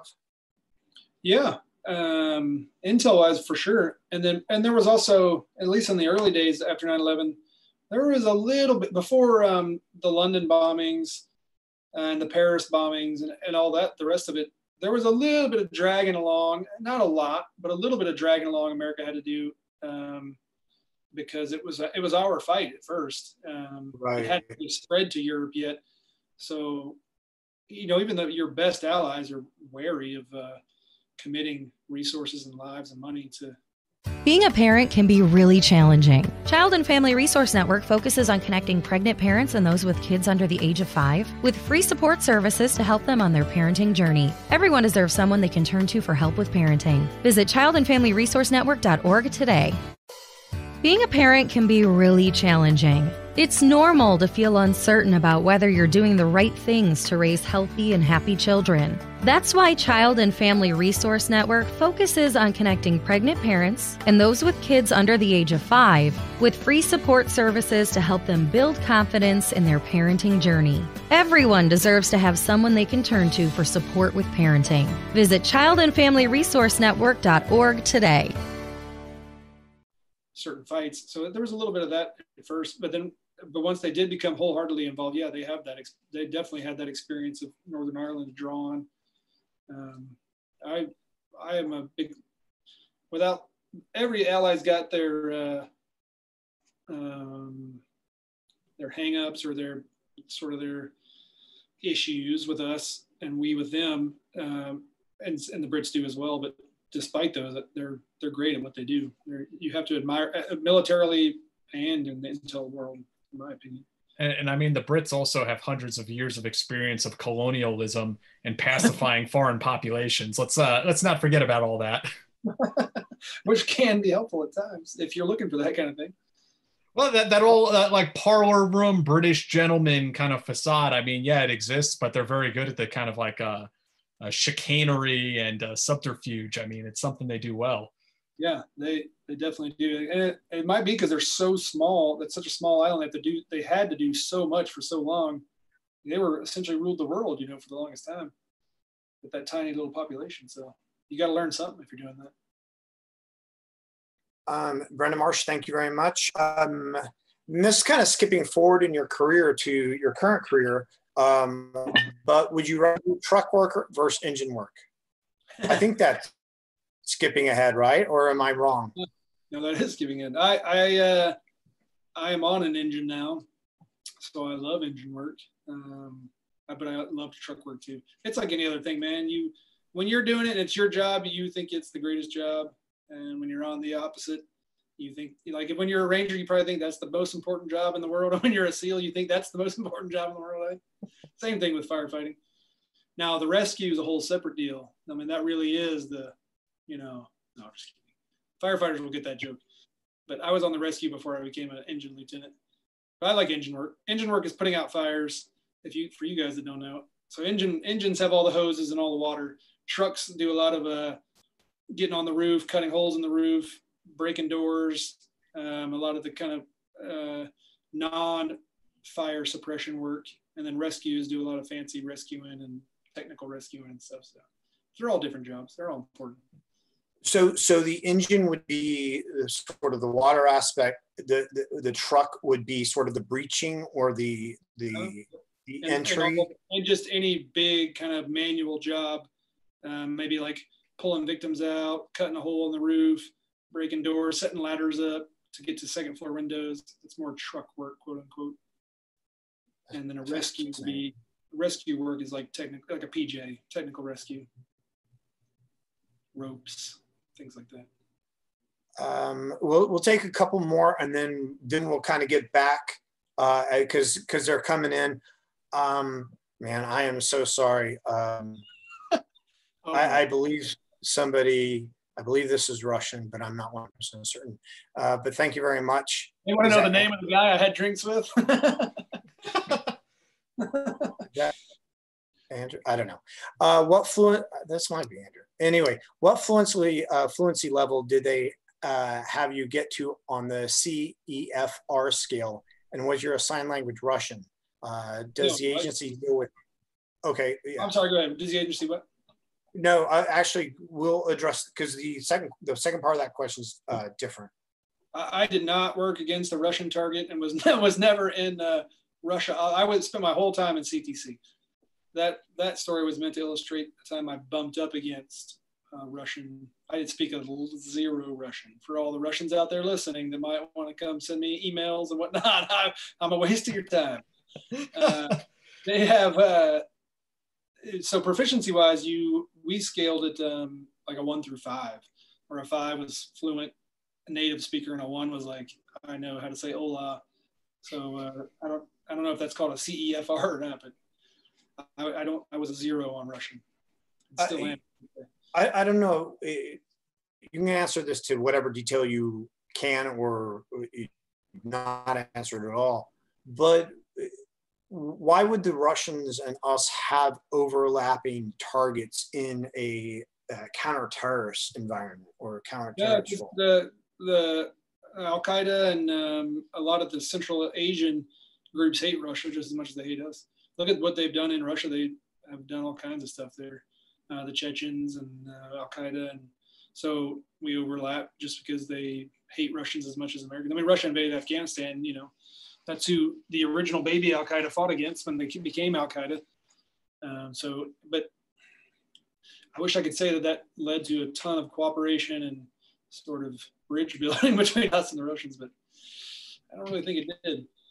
Yeah. But we do have similar targets sometimes. Um, and then the second part of it, does the agency deal with fighting drug traffic? Uh, there is a uh, there is a counter narcotics center at the CIA. That is about all I can say about it because it was never my mission. I don't. I think it's a ridiculous waste of money. If you want to know my personal opinion, but we I believe they still do it, as far as I know. Um, DJ Segway, Oregon, thank you very much. Uh, are NOCs a real position? there, there is such a thing as a NOC. Yes, they do And- exist, All- and all intel agencies across the world, or I mean most of them. and what does NOC stand for? It just stands for non-official cover. Uh, it's a real. It is a. It is a real uh, capability and status of cover that most intel agencies in the world use. Meaning, you are covered as a commercial, non-official, in a non-official capacity. So, say I say I'm a Russian uh, businessman, and the Russians want to send me over to America to collect int- intel they may be like, okay, here's your, you now work for Rosneft. Here's your papers. You've worked there for 20 years. And they will send him over to America to live and work in our oil industry while collecting on our oil industry or whatever else they want him to collect on. Um, but he's, his status is a, is a Rosneft employee, not a state or not a Russian Ministry of Foreign Affairs employee. That's what NOC means, basically. And uh, Yeah. most countries use it. And then, um, and then Amy, uh, thank you very much again. Uh, she said, I love the show. Didn't mean to send the fox earlier. I thought it was a cat, uh, but it was a ginger. So whatever. I think I know what Amy was talking about. She was harassing me earlier on the Twitter, making fun of my red skin and pale, no tan, and The glow up. I love the glow up. I feel your pain. right. In fact, but I think you have more color than I do, actually. I mean, That's it's like I'm 90 degrees in this room I'm in. I'm apparently in the hottest room in my house right now. All right, so Jeff, I want to talk about uh, Afghanistan. All right. When you, when you went over to Afghanistan, uh, were you going as a as a case officer or as a paramilitary officer at that point? Uh, case officer. Okay. I deployed there as a OO operations officer or case officer um, to a uh, to a area where we also had uh, paramilitary officers as well. Okay. And, and I mean, were you supporting their mission, or was it just mutually supporting? It, yeah, there's different. The, they have different missions, and uh, I, I would say we supported each other. Uh, the ultimate mission of all of us was to root out Al Qaeda from the country and uh, defeat all those forces that were supporting them. So they were doing that on the military side, and we were doing that on the intel collection side. Um, and so we, some days we supported them, and some days they did more supporting of us, and went back and forth. So, um, to the extent that you're able, then can, can you walk us through kind of the lay of the land? I mean, uh, Afghanistan, I think people understand more or less geographically where, where it's located and what the terrain is like. But I mean, sort of the human topography of Afghanistan that you were having to interact with and, and root out, you know, some bad actors out of the country. Yeah, the human topography was um, all, essentially almost all Pashtun where I was. Uh, Afghanistan's got different ethnicities and uh, groups of tribal uh, affiliations throughout the country. The area where I was in the east is all almost completely all Pashtun, um, and the Pashtun is the, is mainly what the Taliban were or are. Um, and they they they go across both the border. Uh, they're in Afghanistan and Pakistan. They kind of span the border, and different clans will have Pakistan residents and Afghanistan residents, and uh, you just have to.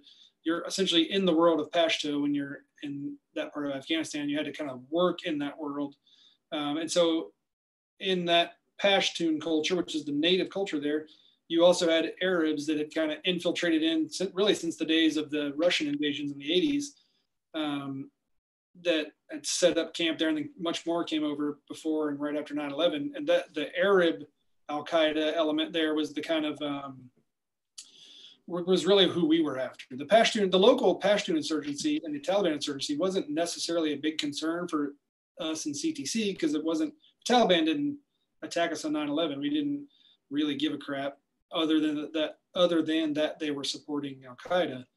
So we would go we would we would look at them for that reason, but really we were after the Arab Al Qaeda leadership that was hiding out in the Pashtun world and, may, and on both sides of the border. They were in both Afghanistan and Pakistan at the time. Uh, I don't know what they are now, but so you had to kind of you had to know kind of what you were looking at in that human topography and know who was important. So if you ever heard an Arab name or someone described as an Arab, you would immediately kind of perk up and be like, okay, and not for ethnic reasons, but because that equaled probably an Al Qaeda leader. They didn't let Pashtuns be leaders in Al Qaeda for the most part. Um, I don't know what it's like now, but then it was really all Arabs, uh, Egyptians, uh, Saudis uh, were the big two, and then uh, Yemenis. So if you if you hear somebody whose name is like Al Misri or Al Siri, you're like, whoa, what the fuck is that? That immediately you would immediately be like, I want to talk to you. Let's do this. Like if somebody was like, I saw this guy Al Misri in the uh, village the other day with a big caravan of like five trucks. You're like, that's exactly what I want to know about. And you would just kind of, you know, you would laser focus in on that. Um, and then you would kind of run with it from there and try to figure out who it was and what they were doing there. And if it was somebody we cared about, and generally was. And so that was really what you were dealing with. It was a lot of like, it was like sifting through a, you know, the river silt to find the gold chunks really. Was it, uh, go ahead, Dave uh, I was just gonna say, how difficult was it to work uh, in, in, sort of that, that Pashtun area? Because you say that they spanned Afghanistan and Pakistan, and for our viewers who don't know, like the the, the Pashtuns don't don't recognize the border. They they have a tribal area, or they they have a, a cultural area that's existed long before that border, um, and and they they kind of divide by tribes and families and things like that, and they don't always get along. So how how hard was that for you to sit, like you say, sifting through it? Was there a lot of deception, like trying to blame their rival tribes? Uh, did you do yeah, a lot of that? The, yeah, and man, Pashtun culture is like um, is it's probably as close to it's the best way you can almost describe it for American um, ears is like Hatfields and McCoys. It's a very right. real tribal sort of family versus family tribe versus tribe, village versus village society. Uh, it always has been for thousands of years. And um, that worked to our advantage a lot of times in some ways. But then, like you're saying, in other ways, it doesn't because you really never knew. Is he reporting on this guy because it's a blood feud that goes back like 40 years and he just wants us to go blow his house up because he's his cousin, you know, married his sister and they didn't approve? Or is this really something that's important? So you really, you did have to sift through a lot of that. And you, the, the institutional knowledge of us having been there for so long, but at the time that I got there in about 2006, um, it was it was pretty easy to do that and not super hard to figure that out. And we we knew we we knew more um, we knew more about what we were looking for than they knew we were looking for, if that makes sense. So things that they would say that may not seem important to them, we kind of latch on to, and like you said, and like mentioning a name Al Misri. They, they, or Haji or Ibrahim, like these little keywords that we would pick up on and that we had heard in traffic or, or whatever else. So, you know, you almost then would ignore the first 30 minutes of a meeting where they talked about how they were going to go murder their cousin because they had a blood feud over a truck. And you'd be like, you had to listen to it because again, rapport building and empathy. But then you'd be like, yeah, that's good. Let's talk more about that. But first, let's hear about this Ibrahim guy. And then, and then you'd kind of like prod them. And they'd almost be like, I mean, I don't know. He's an Arab and he's in the village and he's in a truck. I don't know. Why do you want to know about him? Like it was kind of a, you had to kind of direct them where you wanted them to go while sifting through. It was hard. And then, and then the opposite was some of them were very, very good at knowing what we wanted to hear. Uh, like any culture, America would be the same way. And there's all police, I'm sure, deal with it on a daily basis. Informants that know exactly what you want to hear and always have a steady stream of it to feed you, as long as you got some money to give them or some, you know, something in return. So we face everybody faces that um, all the time. And you kind of sifted through, and I'm sure we wasted thousands of dollars on some worthless information, but that's kind of the price of doing business sometimes, you know. What was it like the, the difference going from, you know, you're working in a European country, uh, going to diplomatic parties and cafes, and now, you know, you're wearing, at least from, from some of the pictures you were able to share with us, you're wearing fatigues, carrying a Kalashnikov, uh, you know, all kitted out. Um, it, it, must be like just a totally different operational environment for uh, a CIA case officer and the way you're going about doing business.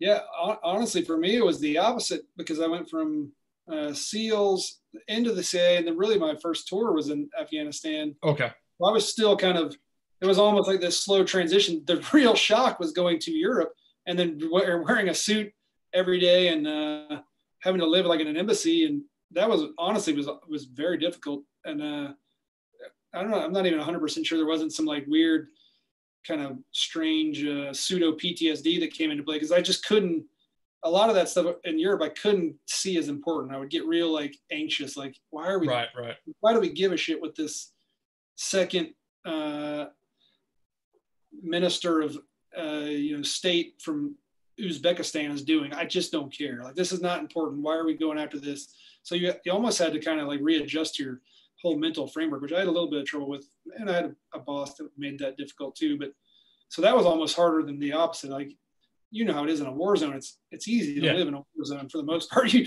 you don't have a lot of responsibility other than staying alive and doing your missions. You don't got you don't have to go to the store. You don't have to pay bills. You don't have to worry about stupid, unimportant stuff. You really just tend to focus on important stuff. So that it was very pure in a way. It was almost harder going the opposite way and trying to fit back into normal society in Europe. Yeah, and you said that for most of uh, your your uh, fellow employees, that Afghanistan and Iraq were the anomalies, right? Mm-hmm. That they that they did they were kind of throw off type things. So, how did you relate to when you went to Europe? How did you relate to like your fellow employees and your bosses and, and people like that? Uh, it was it was difficult. I, I didn't get along great with my boss because she was very much in that old school. Um, we're in Europe. This is the important CIA work here in Europe. Like this is where things that, that are important happen. So she was very much focused on classical targets, if you want to call them that, Chinese and Russian. And those are, can't argue, those are hugely important. But I was still in CT right. Al Qaeda mode. So we kind of butted heads, and I would be like, "This is not as important as you're saying it is. We should be going and doing this thing." And we, we we butted heads. My coworkers, uh, most of which were young, had also rotated in and out of Afghanistan and Iraq. So it was much easier with them because they were kind of in the same boat. Or if they weren't, they they got it better. You know, they were they were post most of them were post 9/11 employees um, and understood that dynamic, or they were former military and got it. So it was really mainly an issue with just certain bosses that just didn't have that focus and didn't think CT was very important. Um, and I still did quite a bit at that point and, and still do, obviously. But, you know, again, if I had been a more mature 40 instead of 26 or whatever I was at the time, I probably would have handled that better. And we never, it was never an issue, but it took me a while to kind of get through that. Did, when you were in Afghanistan, uh, did your past as a SEAL, uh, did that give you some sort of cash with, with the other agency employees? Or, I mean, did they look at you in a certain way that they didn't kind of consider others? Um, only if when we were dealing with naval special warfare units. Uh, so it did in that respect if we bumped up against them for whatever reason. Um, but my other the fellow uh, case officers were out there with me was like one was an army guy, one was a former marine, so they did they didn't really care, and it didn't uh, no other than like no nothing more than stories and sort of like oh they, they, they didn't have to like some people would show up out there and it really would be their very first tour eh, eh, with anywhere. So first deployment anywhere for the u.s government is to a cia base in afghanistan. That's a little shocking um, for like a 27 year old that's never been outside the country for that to be your first assignment so you, you kind of walk them through it like hey you are living in this mud hut um, we're going to work till probably like 11 every night. There might be mortars and rockets hit every once in a while. It's fine. Just go to the bunker. Like things that a uh, former military person's kind of like, yeah, I got it. Roger. Like I've been there. Like I understand. Some people that have never lived that life are like, what the hell are you talking about? There's gonna be rockets coming on the base. So that kind of stuff they never had to finesse when you were a former SEAL or a former Marine or a former Ranger. They knew you got that. Um, so that's really the only kind of cachet it gave you was just that you had been there before and, and done How about weapon safety? Did you? Yeah, and, and weapon safety is always a. I man, there's plenty of times I- in a CIA ranger I got real nervous, but there was times in Navy ranges I got nervous too. So, we, I mean, we had an EOD guy almost shoot us in the range one time, and I was in the Navy. Doesn't just happen in civilian world, as we all know. So when I was in Afghanistan, I'm not gonna. I, I don't want to put you on the spot. I I was in a certain area, and the, the task force had a relationship with the CIA in that area. Um, are you able to talk at all about that relationship? Because every so often, those guys would say, "Hey, we got this target for you." no, I don't. I don't know what relationship you're talking about. no, I some things I cannot talk about, and yeah, some of those things are untalkaboutable in that respect. I believe so. You're familiar with Title 10 and Title 50 and all that stuff. Sure. Some of that stuff legally is uh, prohibited under law, or or at least regulated under law, which is very confusing. It makes no sense to say, but that explains why I can't say much about it. Right. So, for people who are listening, Title 50 is the CIA's covert action authorities. Title 10 is the military's authorities for combat, for direct action to go out and fight the enemy. So, there's certain things a guy like Jeff could go do, and it's certain things that a guy like me could go do. But the the the streams aren't supposed to cross, are they? But sometimes you almost think to yourself, it might work really well if we could work together and use both of these uh, uh, legal authorities in cahoots. So, some might think that. Some Some- might think that. That sounds like some crazy talk, but hey. Nothing I would talk about. Yeah, Um, I, I mean, for people who, who don't know who are listening or, or watching, like, even though you may not think it, like, our intelligence is highly regulated, our special Yeah. operations and, and military are highly regulated, and what they're allowed to do by our own law um, i- i- fall into very separate baskets. Yeah, And and th- that's a good thing. That's a it's honestly a good thing that we do regulate it that way because it keeps us from getting out of control. Yeah. And th- this might be a good time to address actually, Jeff, with uh, with you because there are so many people out there who believe that there are these like CIA conspiracies, and they think that you guys are just like you can just do whatever you want, like you're just lawless, a law unto yourself, and you know if you want to kill somebody, you kill somebody. Um, and you know it's not true for the military, and it, I mean, I maybe there was a time in my life where I probably believed that about the intelligence services as well, but now that I know a bunch of you guys and I've been, you know, working as a journalist for many years and have seen a, a bit more of it, I know that that that just is not the case. Like it's not even close to the truth. No, it, it is one of the most tightly regulated. I would posit it is one of the most tightly regulated agencies in America in terms of what it cannot, it can and cannot do, and for good reason. I mean, there's been historically uh, debacles left and right with the CIA, but it is man, there is nothing we ever did that was. Did, there were times when I wanted to do more, um, and nothing illegal, like within our legal authorities, and would run it up the flagpole and get just immediately shot down. Like, absolutely not. We're not doing this. And you would just be like, oh my God, what, why are we the CIA if we can't go do things like this? And again, that's a 30 year old or whatever talking that wants to just be gung ho. But um, I mean, it is. So there's U.S. U.S. law is extremely strict about the CIA, and we follow it to the T. Now, some foreign law we routinely break, and we break on purpose because we're directed by the U.S. government to break that foreign law because that's our job. It's illegal for a foreigner to provide info to the CIA. We obviously break that law all the time. So, you know, it's a different. It's different when you're talking about U.S. law and, and foreign law. Foreign law we really don't care much about, but U.S. law we absolutely care about because of our history of um, and I say our meaning the CIA's history of bumping up against U.S. law quite a bit and being smacked down for it, and rightly so. Sure. Break the law. And a lot of those laws are in place because of previous abuses and, reason. and whatnot. Yeah. Um, Yeah.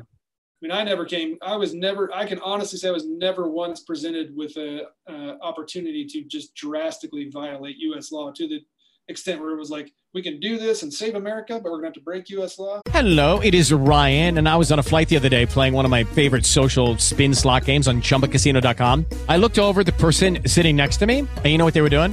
They were also playing Chumba Casino. Coincidence? I think not. Everybody's loving having fun with it. Chumba Casino is home to hundreds of casino style games that you can play for free anytime, anywhere, even at 30,000 feet. So sign up now at chumbacasino.com to claim your free welcome bonus. That's chumbacasino.com and live the Chumba life. No purchase necessary. VGW Group. Void were prohibited by law. See terms and conditions. 18 plus. or we can follow U.S. law and not save America. Like that just that never happened. It was never even a. Yeah, the Jack Bauer on 24, like the nuclear bomb's about to go off in LA. Do you torture the guy to get the info? That's very that's a very Hollywood uh, fabricated scenario. yeah.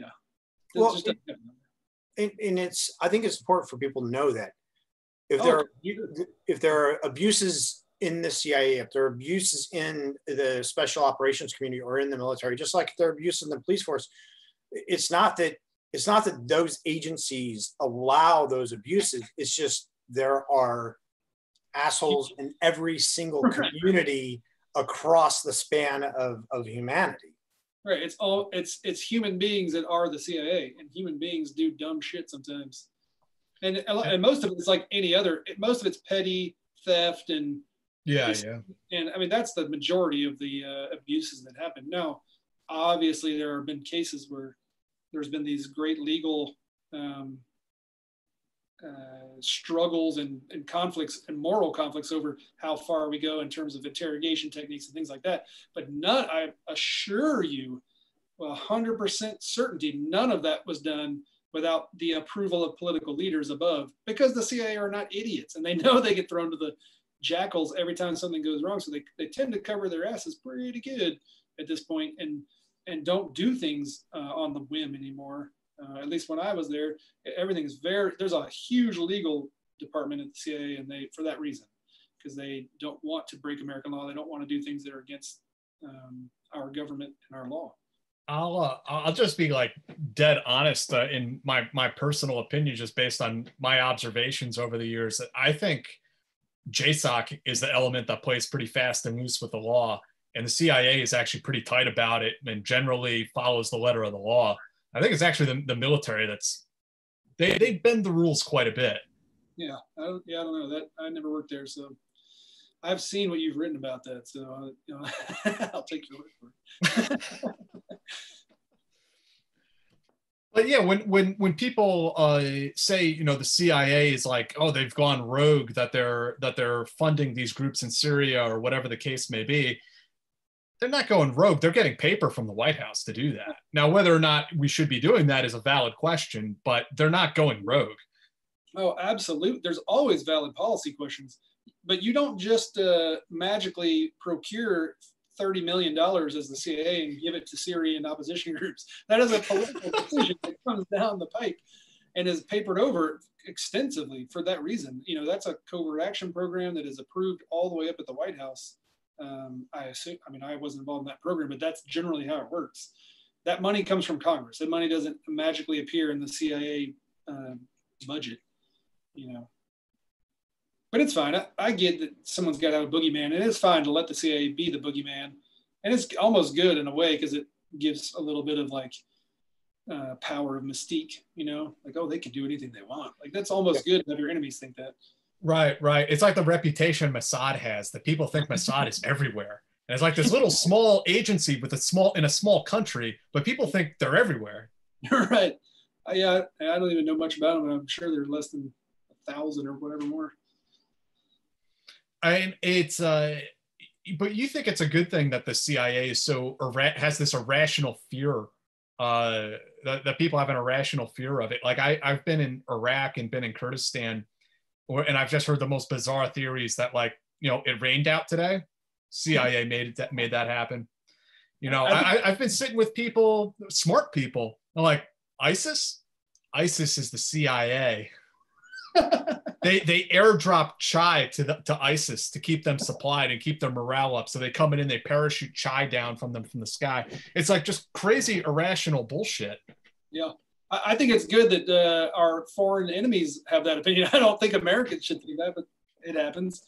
Uh, I, I always tell people, especially like 9-11 conspiracy theorists, I will tell them, man, I worked for the federal government. There is no way we could have pulled off 9/11 if we had a wanted to and had a, an entire plan to do it. Like to try to cover that up and make it look like it was foreign terrorists. You could have tasked that with us 10 years prior and we still wouldn't have pulled that off. So it's just stupid. I mean, to think, uh, well, you know, and the, the Mossad did 9/11. The, the the the second part of that whole conspiracy theory with 9/11, I don't want to go off on a huge tangent, is how uh, like how do you approach something like that? So bush goes directly to a, a group of cia people or a special forces team. And goes hey i want to kill like 10000 americans. Right. Are you guys in frame there are, are you guys in? What happens when they say uh, no? Okay. All right we have to kill all you guys. Let's we need a hundred percent commitment right now up front. Yeah. Yeah no, no, no, Dave, Dave, you just don't get it, man. They made them sign NDAs. Right. They made those guys sign NDA, so they'll never talk. Nobody ever breaks an NDA. Look, I'm a fucking journalist and I'm here to tell you no one ever breaks NDAs. That never happens. I, I have pulled off small scale conspiracies on foreign soil against our enemies. And those little small scale, like 10 man conspiracies, were extremely difficult to carry off. I will just tell you, things go wrong things people don't do what they're supposed to do. People talk, people do stupid stuff. Like to carry out one that entailed an entire country and a mass terrorist attack. No, come on, man. So Jeff, before before we uh, talk about your your moving on from the agency and becoming a first responder, and do you have any like uh, was there any crazy stuff in Afghanistan you can tell us about? Where you know getting into firefights? Did you guys ever get ambushed? Like some you know get, Call of Duty shit that never happened over there? Come on. I never had any major uh, brushes with death. I mean, we had mortars and rockets out land, and we there was some anti-tank mines that our uh, locals would drive over and blow up every once in a while. But we we were pretty lucky my year there. It was we we uh, we were careful, man. I I felt safer driving around my part of Afghanistan in a thin-skinned, local-looking car with my Haji gear on and lo- looking with my burqa on than I ever did in a Humvee. You know, just because you're just a you're not a target when you're when you look like you belong. Yeah. That, that always felt, that was a security blanket for me. And, and people don't realize like, uh, you know, your beard was red, you're a ginger, but, but you actually, you actually fit in there because, because there, there are fair skinned, red haired people there. Although I will tell you, one of my terps was like, Mr. Jeff, you cannot go out with that beard and that skin. he was pretty convinced I was going to be figured out. So he was like, "You must wear a burqa." So I always sat in the back oh, of the really? car.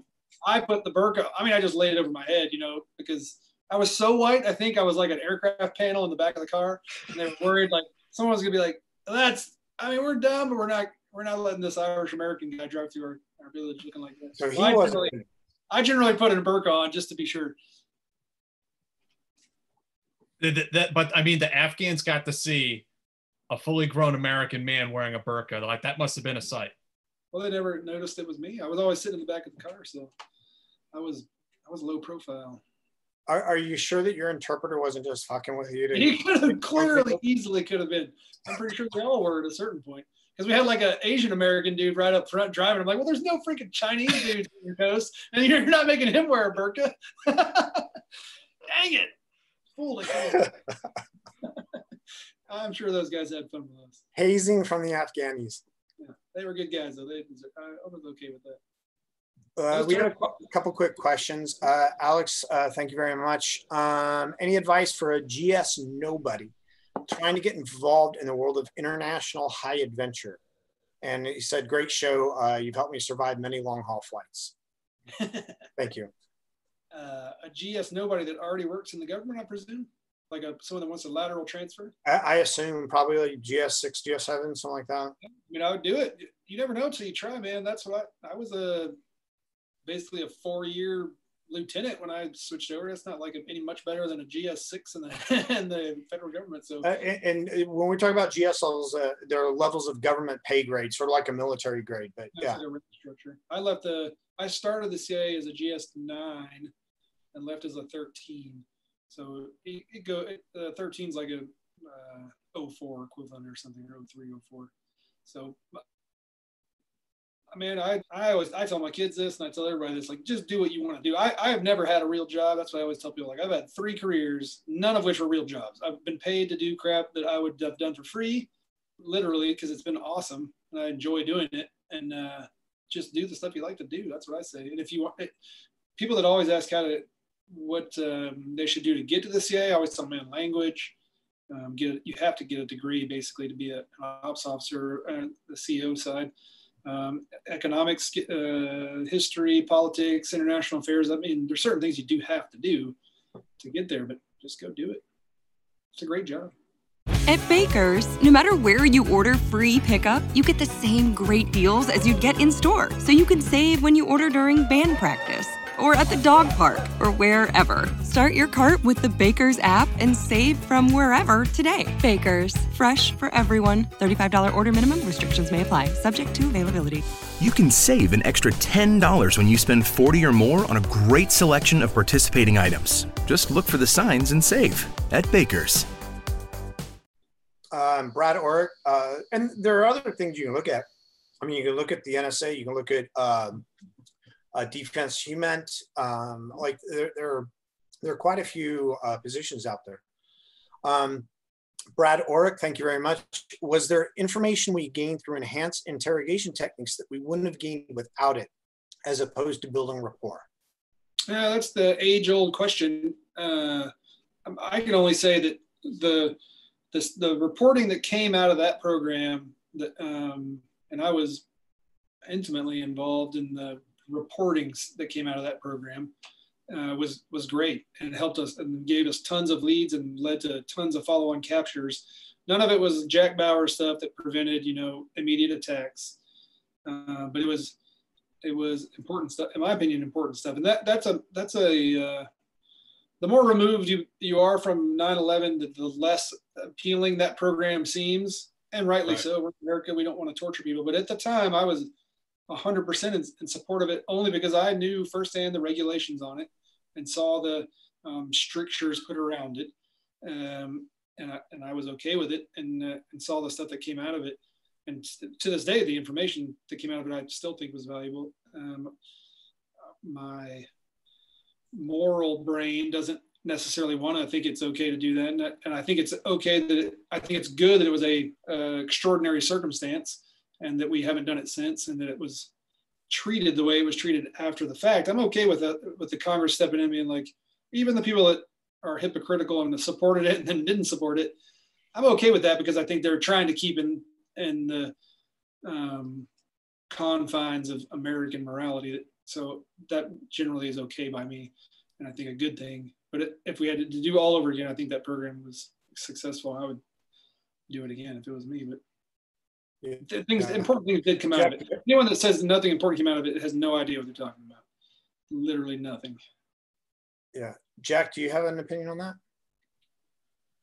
Um, I guess it's you know, like Jeff said, it's a question of like, is the juice worth the squeeze? And uh, just me personally, I'm of the opinion that it's it's not. And you know, once we go down that road, it's like we're we're America, the torturers now. That's what we're gonna do. And yeah, the, if it's to stop the nuclear bomb from going off in LA, then yeah, you, you know, you're you're you're a soldier in the war. You're going to do whatever you got to do. But that, like Jeff said, that's like a fictional scenario. That's not that's not real life, and that's not how intelligence operations or special operations even work. And and I'm honestly glad that most I think most people are against that program. I would imagine the majority. So I'm, a, I'm a, that's a good thing to me. I don't. I think the second we all, I think the minute we the majority of Americans are okay with that kind of thing, is we're in trouble. So Yeah. I prefer I prefer everyone have an opinion that, like Jack's. Honestly, I mean that makes me feel better as an American. Yeah.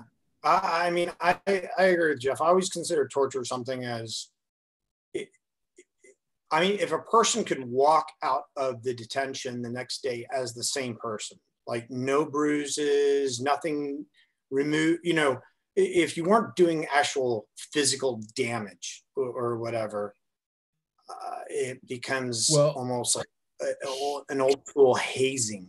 You know what I mean? Uh, I, I can I can add you know a little bit further my like two cents, and I I had absolutely no I have no firsthand personal knowledge of enhanced interrogation technique techniques that the CIA used. Um, you know, Jeff, you're the you're the guy who can speak to that.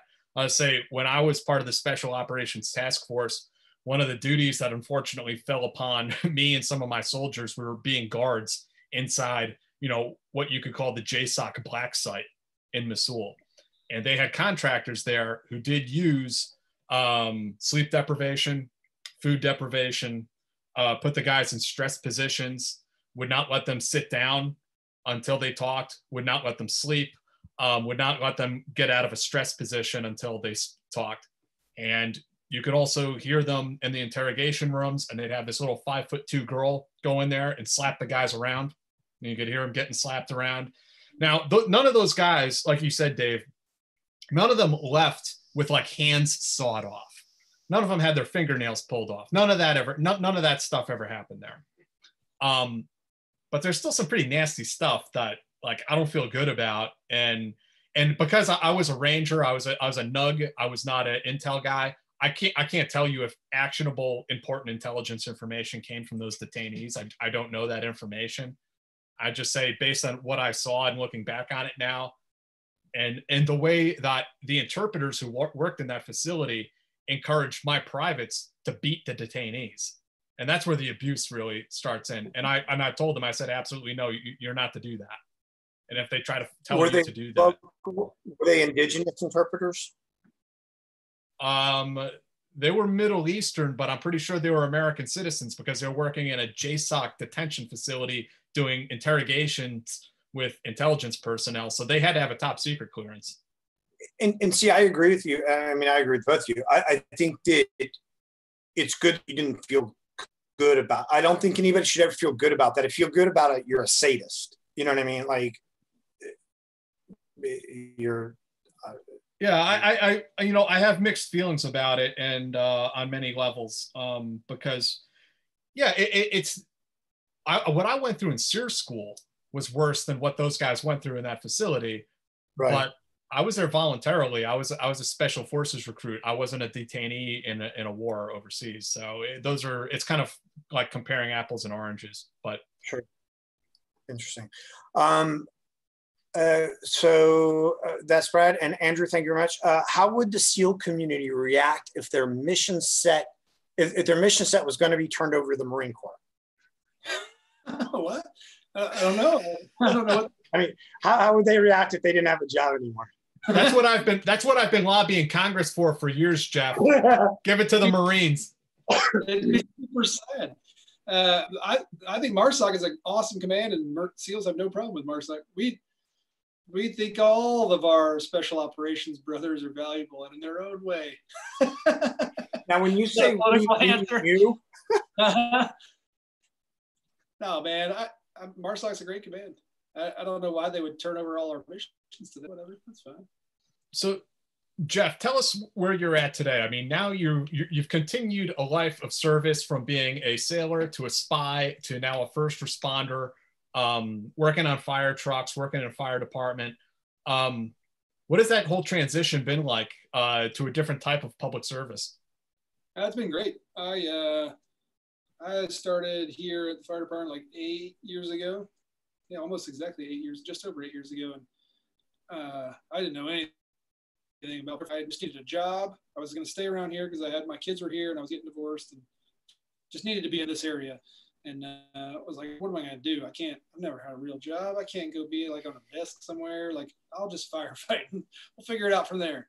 And uh, didn't know the first thing about it, and uh, it's been fantastic. I, when I first started writing, in fact, for you at SOFREP, uh, the second article I ever wrote was about switching from uh, special operations to firefighting because it is a very similar um, world in the terms of camaraderie and the sense of mission and everybody being fully dedicated to getting their job done and being a part of a team like that. It's really exactly the same. And uh, but it's so it's that part of it, but then it's also you're serving in your own hometown. So like every, the people you're helping are you like your neighbors. Like so you're they all like everyone at my kids' school knows me as like that's so that's uh, Luke's dad, the firefighter. You know, like you're just become a part of the kind of the community at large, much more so than you ever are in the military. In the military, you get the like the nods and the polite hellos at the, in the airport when you're in your uniform, but like you're almost like kind of set apart. And when you work for a fire department or a police department or whatever EMT in that town, you're you're a you're a uh, very deeply ingrained part of that town. Like you you see the worst of it, um, you see the best of it. You're kind of expected to be there to help people, and I love it. I think it's been great, and it's just and I mean, the and adrenaline. and, and every everyone loves the fire department. You don't have a lot of the problems that uh, the police departments have.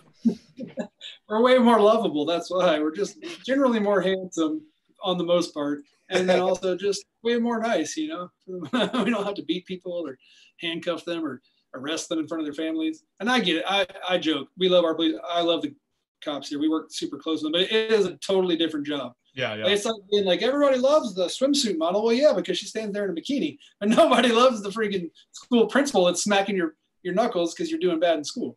Right. And what did you, was the fire department the only thing you applied for? Or were you looking at uh, different options when you were leaving the agency? Uh, that, that was the only. I went to grad school um, first, and then did a little like I did some um, like selling things to the special operations community for a little while, like a business rep, and that was terrible. Um, just while I was waiting to get hired at the fire department, and uh, but I didn't apply to police. I'm just not a. I'm not an enforcer of law. Uh, it's just not me. Yeah. I was a breaker of laws for like seven years, foreign laws, but I mean, like still laws. Like I just find it hard to be like, it's just not my my personality. Yeah. I'd much rather run in and squirt water on a fire and then leave. When I mean, when you were applying to the fire department with your resume, was there uh, was there disbelief? Did you run into credibility issues? This guy's full of shit. It's funny you should say that because it is very funny you should say that because I got I I didn't I just didn't think about it. I was like I'm gonna apply and like I got called by the the chief of the department uh, towards the end of the process of trying to apply. He's like, hey, uh, you're you're number one on our list. Um, if we offer you this job, are you going to take this job? It was almost like he was like, are you just a fucking with us here to apply for this? Like, what is going on here? I was like, no, I seriously want to be a firefighter. Like, I'm excited. He's like, you know, you're going to have to clean toilets and stuff, right? I was like, man, I was in the military. We clean toilets. Everybody cleans toilets. Like, I think they, uh, and I, some of it's the history of our department and guys that rebel against having to do menial tasks. And part of the being a firefighter is, is cleaning toilets and cooking for each other and Right, cleaning- right. Like, I think they were thinking like, he's coming from these other careers. Will he be able to do these these menial things? Right. Like, you know, I was in the military. I can do any of that stuff. So I kind of had to sell them almost on like, no, I really want this job. I don't know if they thought I was going to do it for a year and then quit or whatever. But Or if you're going to come in with, you know, like an attitude, like, Exactly. "Oh, you don't know who I am. You know who I am? You want to see my trident? yeah. it's no, I and I but I've gotten just and when I first started, I got hundred like all the time questions and stuff, which is completely understandable. But like it would get to the point where I think everybody was like, yeah, that's just Butler. I mean, he's like, he's pale, he's got, he's bald. Like I think he was a SEAL. He says he was, but I don't see it. He seems like a normal guy. So it almost like went the whole opposite way. Like I was a huge disappointment to everyone. Like ah, as cool as we thought it would be. uh, which I guess is good, you know. They were expecting uh, Steven They thought, Seagal. like- yeah, they thought The Yeah. Rock was joining their fire department. yeah. Yeah. I, I I know I hear that too sometimes where people are like, you know, the, their friend tells them, oh yeah, Jack's coming to this uh, par- barbecue or whatever. He was a army guy in special forces, and then I show up and they're like, bro, I thought you were gonna look like John Cena. They're like disappointed. It's just this like 180 pound dude. Right, because they're used to the TV shows where it's like, you know, some kind of superhuman thing. Like, no, man. And I tell people, like, man, a lot of that's just myth, and I'm just like you, but I'm much more mentally tough. I always end it with that, like some kind of funny joke. It's not true. Uh, but uh, it's been awesome, I, and I love it. I'm, so I'm I'm on a pension track now, so I'm here for the long haul. So this will this will be where I finish out my working career.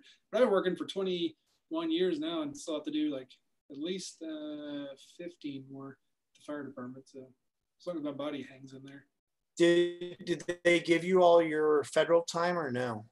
No, I, I bought all my military time into the federal TSP program, but federal government doesn't transfer to municipal government. I could have transferred my military time to the fire department, but I still have my TSP. It's just not, I can't contribute to it anymore. You know, it just grows on its own. But I've got a good pension. I mean, yeah, fire, fire department takes care of you. Mm-hmm. The pension makes the low, the comparatively low salary well worth it. You know, it's the pension's great and the benefits. I mean, it's a great job. I love it. Uh, That's awesome. We have a couple Jeff. more questions. Uh, yes, sorry. Uh, we have a couple more questions. Uh, thank you, uh, 576 575 Sierra or S. Uh, just like special operations units creating their tactical companies, do people in the Intel world do the same as far as Intel companies go? Yeah, lot, most, I think a lot of it is um, uh, corporate espionage. Uh, that's really all I ever heard of. Um, that I assume that's what they're talking about, private intelligence gatherers. There, there are, and there's um, there's even some that do international affairs, uh, but it ends up being, from what I've seen, it ends up being much more of a um, business climate surveys and what's the political situation in this country and should I open a business there. So it, it didn't, it never really appealed to me as a um, fun job. There's a lot of like writing reports and PowerPoint presentations doing private intel. When you were still in the agency, I mean, were you thinking about becoming a firefighter? Did you think that'd be a great job to have or a good job to have? Or was it just kind of when you were deciding to leave, you're kind of looking around going, uh, what can I do now? What? Uh, it was no, it was a, all of all of that was a second fiddle to marital problems that were going on. So it was more of a I'm here in Missouri now. what do I do now? That's more how I came up. I never, I never thought about being a firefighter until like about probably two months before I applied. Yeah. What, as somebody who personally has been through two divorces, uh, what, what, like in, in general, both with the SEAL community and with the agency, what, what is the cost of all that uh, when well, it comes to relationships? Extremely tough. I, I think it's a, uh, that was, and that's another, that was another contributing factor to why I moved from the military to the CIA and chose that CMO track uh, was because it, it promised more uh, DC time. So part of the selling point for me was like you could do about 50% of your career overseas and 50% in DC um, as a CMO. And I wanted, I was trying to do that to, so, cause my wife at the time was a doctor and uh, needed to work. You can't just cart a doctor all over the world and expect them to make money. So sure. uh, it was tough. I think that that's an extremely tough job on any family. Uh, Did you see similar situations with other SEALs and with other agencies? Oh yeah, the, the force rate was is hugely high in the intel community and in the special operations community. And man, part of that might be the personality types that are attracted to it, and then part of it's obviously got to be the the deployment tempo mean, even in pre 9 11, um, just regular old SEAL platoon workup, I was still gone like 40% of the time. And that was like back before any wars were going on. I have to imagine it's way worse now. Yeah. I, well, again, honestly, it was part of the reason firefighting sounded so appealing because I was, I'm gone every third day, but I'm gone like a mile down the road at the fire station. So like I'm not, I'm not leaving the country for months at a time. I'm always here, you know, which is nice. Yeah. Um, eh, Graham, thank you very much. What was the most difficult part or parts of the farm you can talk about? And was there a high attrition rate? I think we already kind of talked about Yeah, we did. Yeah. Uh, the, the attrition rate part, there's not a high, the there's not a super high attrition rate at the farm because the attrition happens uh, before. So it is like, it's an absurd amount of people that apply every year to the CIA and then they hire very few. So that's the interview process and the hiring process is really their attrition. Is most of their attrition. Um, there's a little bit of it there, uh, but yeah. Otherwise, I, I mean, for me personally, I talked about it's just the learning to be a good empathetic listener was the hard. But it's different. Some things are different for everybody. You know, it's same with SEAL training. Some guys struggle through runs. Some guys struggle through swimming. Some guys struggle through O course. Uh, everybody's different. Yeah.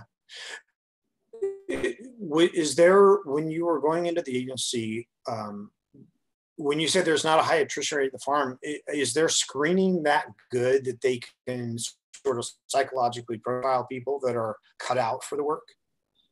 Uh, it seemed to me in my case, um, yeah, it was pretty good. Uh, that's, I mean, it's a, it's a lot of interviews and a lot of, uh, it's like um, you're taking those Myers Briggs. I mean, it's all that's the psychological interviews. So they must know what they're looking for because um, almost everybody made it through.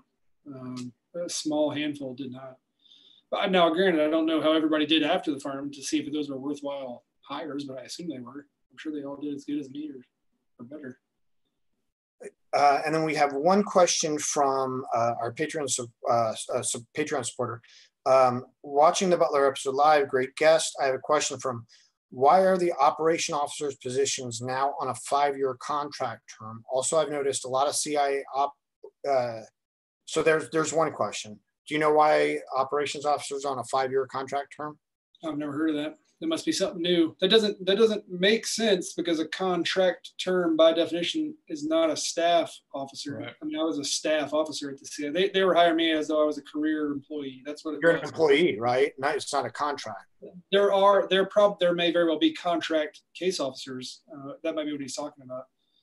Uh, uh, and then also, I've noticed a lot of CIA operations officers don't seem to stay in as long opposed to other federal government jobs uh, FBI, DHS, etc., uh, where agents, officers, uh, where agents, officers seem to do traditional 20-year stints and retire. Is the job itself that draining? Yeah, the being overseas and the travel and the uh, stress of it. I, don't know what if uh, other agency jobs are draining or not because I've never done them. I assume they are, but uh, it's the travel and the living overseas for 20 years that is draining. And that's hard on a family. And some people are born to it and love it and thrive in it. And other people love it, but their families don't love it. And then other people uh, just don't love it. So I can totally see why the, the attrition rate would be higher overall for career employees at the CIA. It's just yeah. Uh, being the, uh, I'm sorry. No, go ahead. Oh, I thought I interviewed. Um, I never mind. I forgot my question. There's one more. Um, what was the most difficult Oh no, sorry that that was already there. Um, yeah, that's it. I got I just got one more question. Um, and you know, Jeff, I, I know we've already taken up some of your time, but if you stick around, we like to do a bonus segment afterwards for like 10 minutes or so. Um, but I got one more question before we uh, finish the interview, and, and, unless Dave has anything he'd like to get in there, but uh, because you know you are a very like cerebral dude, um, and you know you brought it up before. I mean, can you t- tell me like what is it that you think maybe i'm getting wrong about the seal community that maybe i have this stereotype in my mind about a certain type of person or a certain type of personality? I what what is the reality? What what is it that i'm missing here? I mean honestly I, i've been out of that community for so long that i don't i don't i'm not an expert on uh, talking about that culture anymore. I mean it's been just been too long. I it is hard to argue with the pattern of uh, of things that have happened in the media, for example.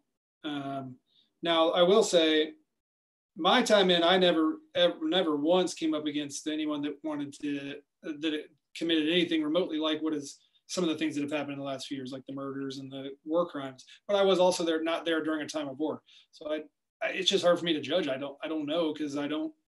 I, I kind of left that community and haven't I'm not one of those guys that has kept uh, tabs right. on it and like kind of try to stay in the culture and stuff. I just had other stuff going on, so I, I don't. That's why I can't argue with you about like about things that have happened there. Uh, otherwise, I would if I if I could have argued. No, no, I wasn't trying to have an argument with you. I was kind of wanting to hear the other side of the story. That's what I mean. Like if I if, yeah. if I so if if there was a another side of it that I was like, man, Jack is not seeing this other side. I would have definitely chipped in and, been like, man, I get what you're saying, but here's the other part of that. I just haven't been around it enough to know that other side. I, I do know, like my cousin that is uh, just finishing BUD/S and is now in the community is a stand-up great guy and is whatever else. And like my uncle's been there for 30 years, so I see the good people there. I, I hear the bad story. Even when I was there, there was bad stories and there was um, drug use and things like that. But it was always uh, on the margins, you know. Right, right. Not pervasive. I just don't know. I, I I'm not the. I haven't been there. It's been too long since I've been there immersed in it to be able to defend it adequately. Is probably my best answer. I want to hope it is not as bad as you think it is, but there have been bad stories that have come out, and they're no they're not in dispute at this point. And like, and, I, and I'll tell that. I mean, I straight up will say that to my family members. Like, man, the community's got to do something. Like, this is a bad deal. Like, there's something wrong here. You know. Um, Yeah, big- I mean, it, it's it's it's to the point where like you know I'll be out at dinner with my mom and she'd be like lean over, Jack, what the fuck is wrong with the seals? I'm like, oh, my whole thing is when I when I would occasionally get criticized for like writing and making money writing about seal stuff by other seals. I'm like, man, this is like your big concern. Like there's like things going on that you should really be concerned with in this community. And dudes writing books is probably not the top of that list. So I would probably go focus on these other issues before I'd focus on on that. But that was a personal like personal. No, you, you're you're right. And Jack and I have talked about this before. Like I, I mean, I don't begrudge any veteran at all who uses.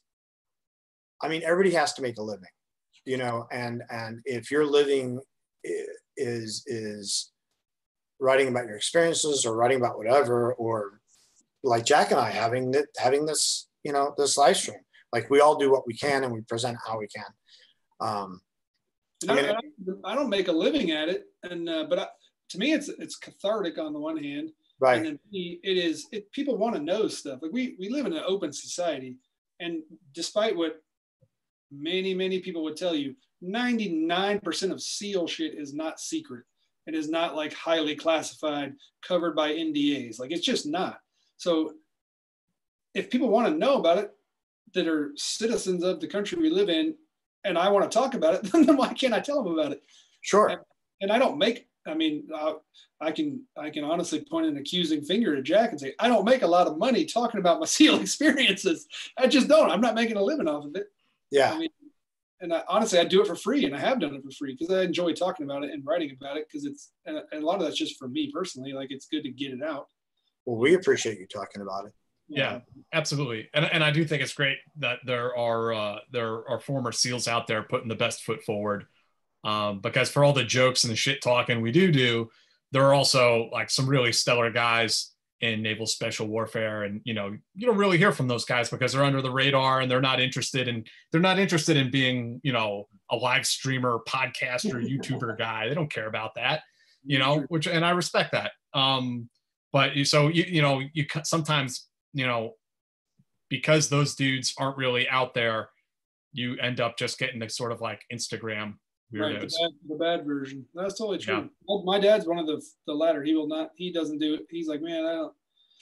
I don't want to get into all that stuff. But then he buys like Admiral McRaven's books and like, oh, yeah, he's- I'm like, oh, you like all those books? Why don't you write one? Your dad is like a, a, bit of a, a legend too isn't he uh, in the uh, world of special operations medicine Yeah, in the in the medical world, he's uh, he he is a big deal. Yeah, he could. I think he may end up one day writing a book about the T Triple C and combat casualty care and stuff like that. That's yeah I, I hope he will Yeah. I yeah, me too. I mean, that's advanced. I mean, every war brings massive advances in, in trauma care and, and prosthetics, unfortunately, but it, but it, it does, you know, and at, at the end of time, at the end of the day, I mean, Jack and I rib on seals, but it is like one team, one fight, you yeah, know? it's, it's natural. Um, I don't ever begrudge him. I still like Jack, just like I like me. no, I, I told I told you once, Jeff. The reason why I don't care for you isn't because you were a SEAL; it's because you were an officer. That's fair, I guess. We'll give. you. I'll agree with that one. I'm just glad it wasn't because he was a ginger. Um, No, no, no. You have no souls, but that just that just comes with the territory. That's not even a problem. Come on. Come to think of it, there's a lot of things about me not worth liking. You know, Nah, the ginger thing's not a problem. Uh, DJ, thank you very much. That's a solid episode, guys. General Kang, Krang, thank you very much again. Uh, and Brandon Marsh. Oh, uh, what are some of the similarities and differences between the military community and the firefighting community? Um, the uh, so there's the the chain of command is similar. They, the fire the fire community will often call it a paramilitary structure, meaning it's just it's not military, but it's military light. Um, so we have a we have a, a span of control, a chain of command, unity of command. You report to one person above you. Um, you know, one person's in charge of a, a unit below him. So that that part of it's very similar. The the mission focus is very similar. Um, the big difference is, is obviously like labor and union rights. For most fire departments, are unionized, and I've spent years kind of arguing for and getting um, protections in the job and stuff. That part of it's different, but most for the most part, it's it's very similar. Uh, there's a little less. Uh, it's closer to a SEAL officer um, enlisted mentality than it is a green army, regular army mentality. Like it, the officers, they're the officers and they're in charge, but your guys are still going to like bust your balls and tell you when you're messing up and like kind of, and you'd be a fool not to listen to the guys below you. So that's very similar. So it's a good community, at least where I work. I'm sure it's different everywhere. Yeah. When, one quick question I, that I remember when you were in Afghanistan working with the agency, did you ever run into former like uh, teammates or people who you knew that you'd have to kind of give them the, the, shrug off or the you don't know me no in afghanistan uh, there so that's a good question that touches on tons of seals went to the agency after 9-11 uh, tons being a relative uh, word because there's of the size of the community but a, a lot um, i think the great majority went into the paramilitary side um, a handful went into the regular side, like I did, operation side. But uh, no, in Afghanistan, there, it was never really like a super secret who you were, which was nice. Like everybody knew.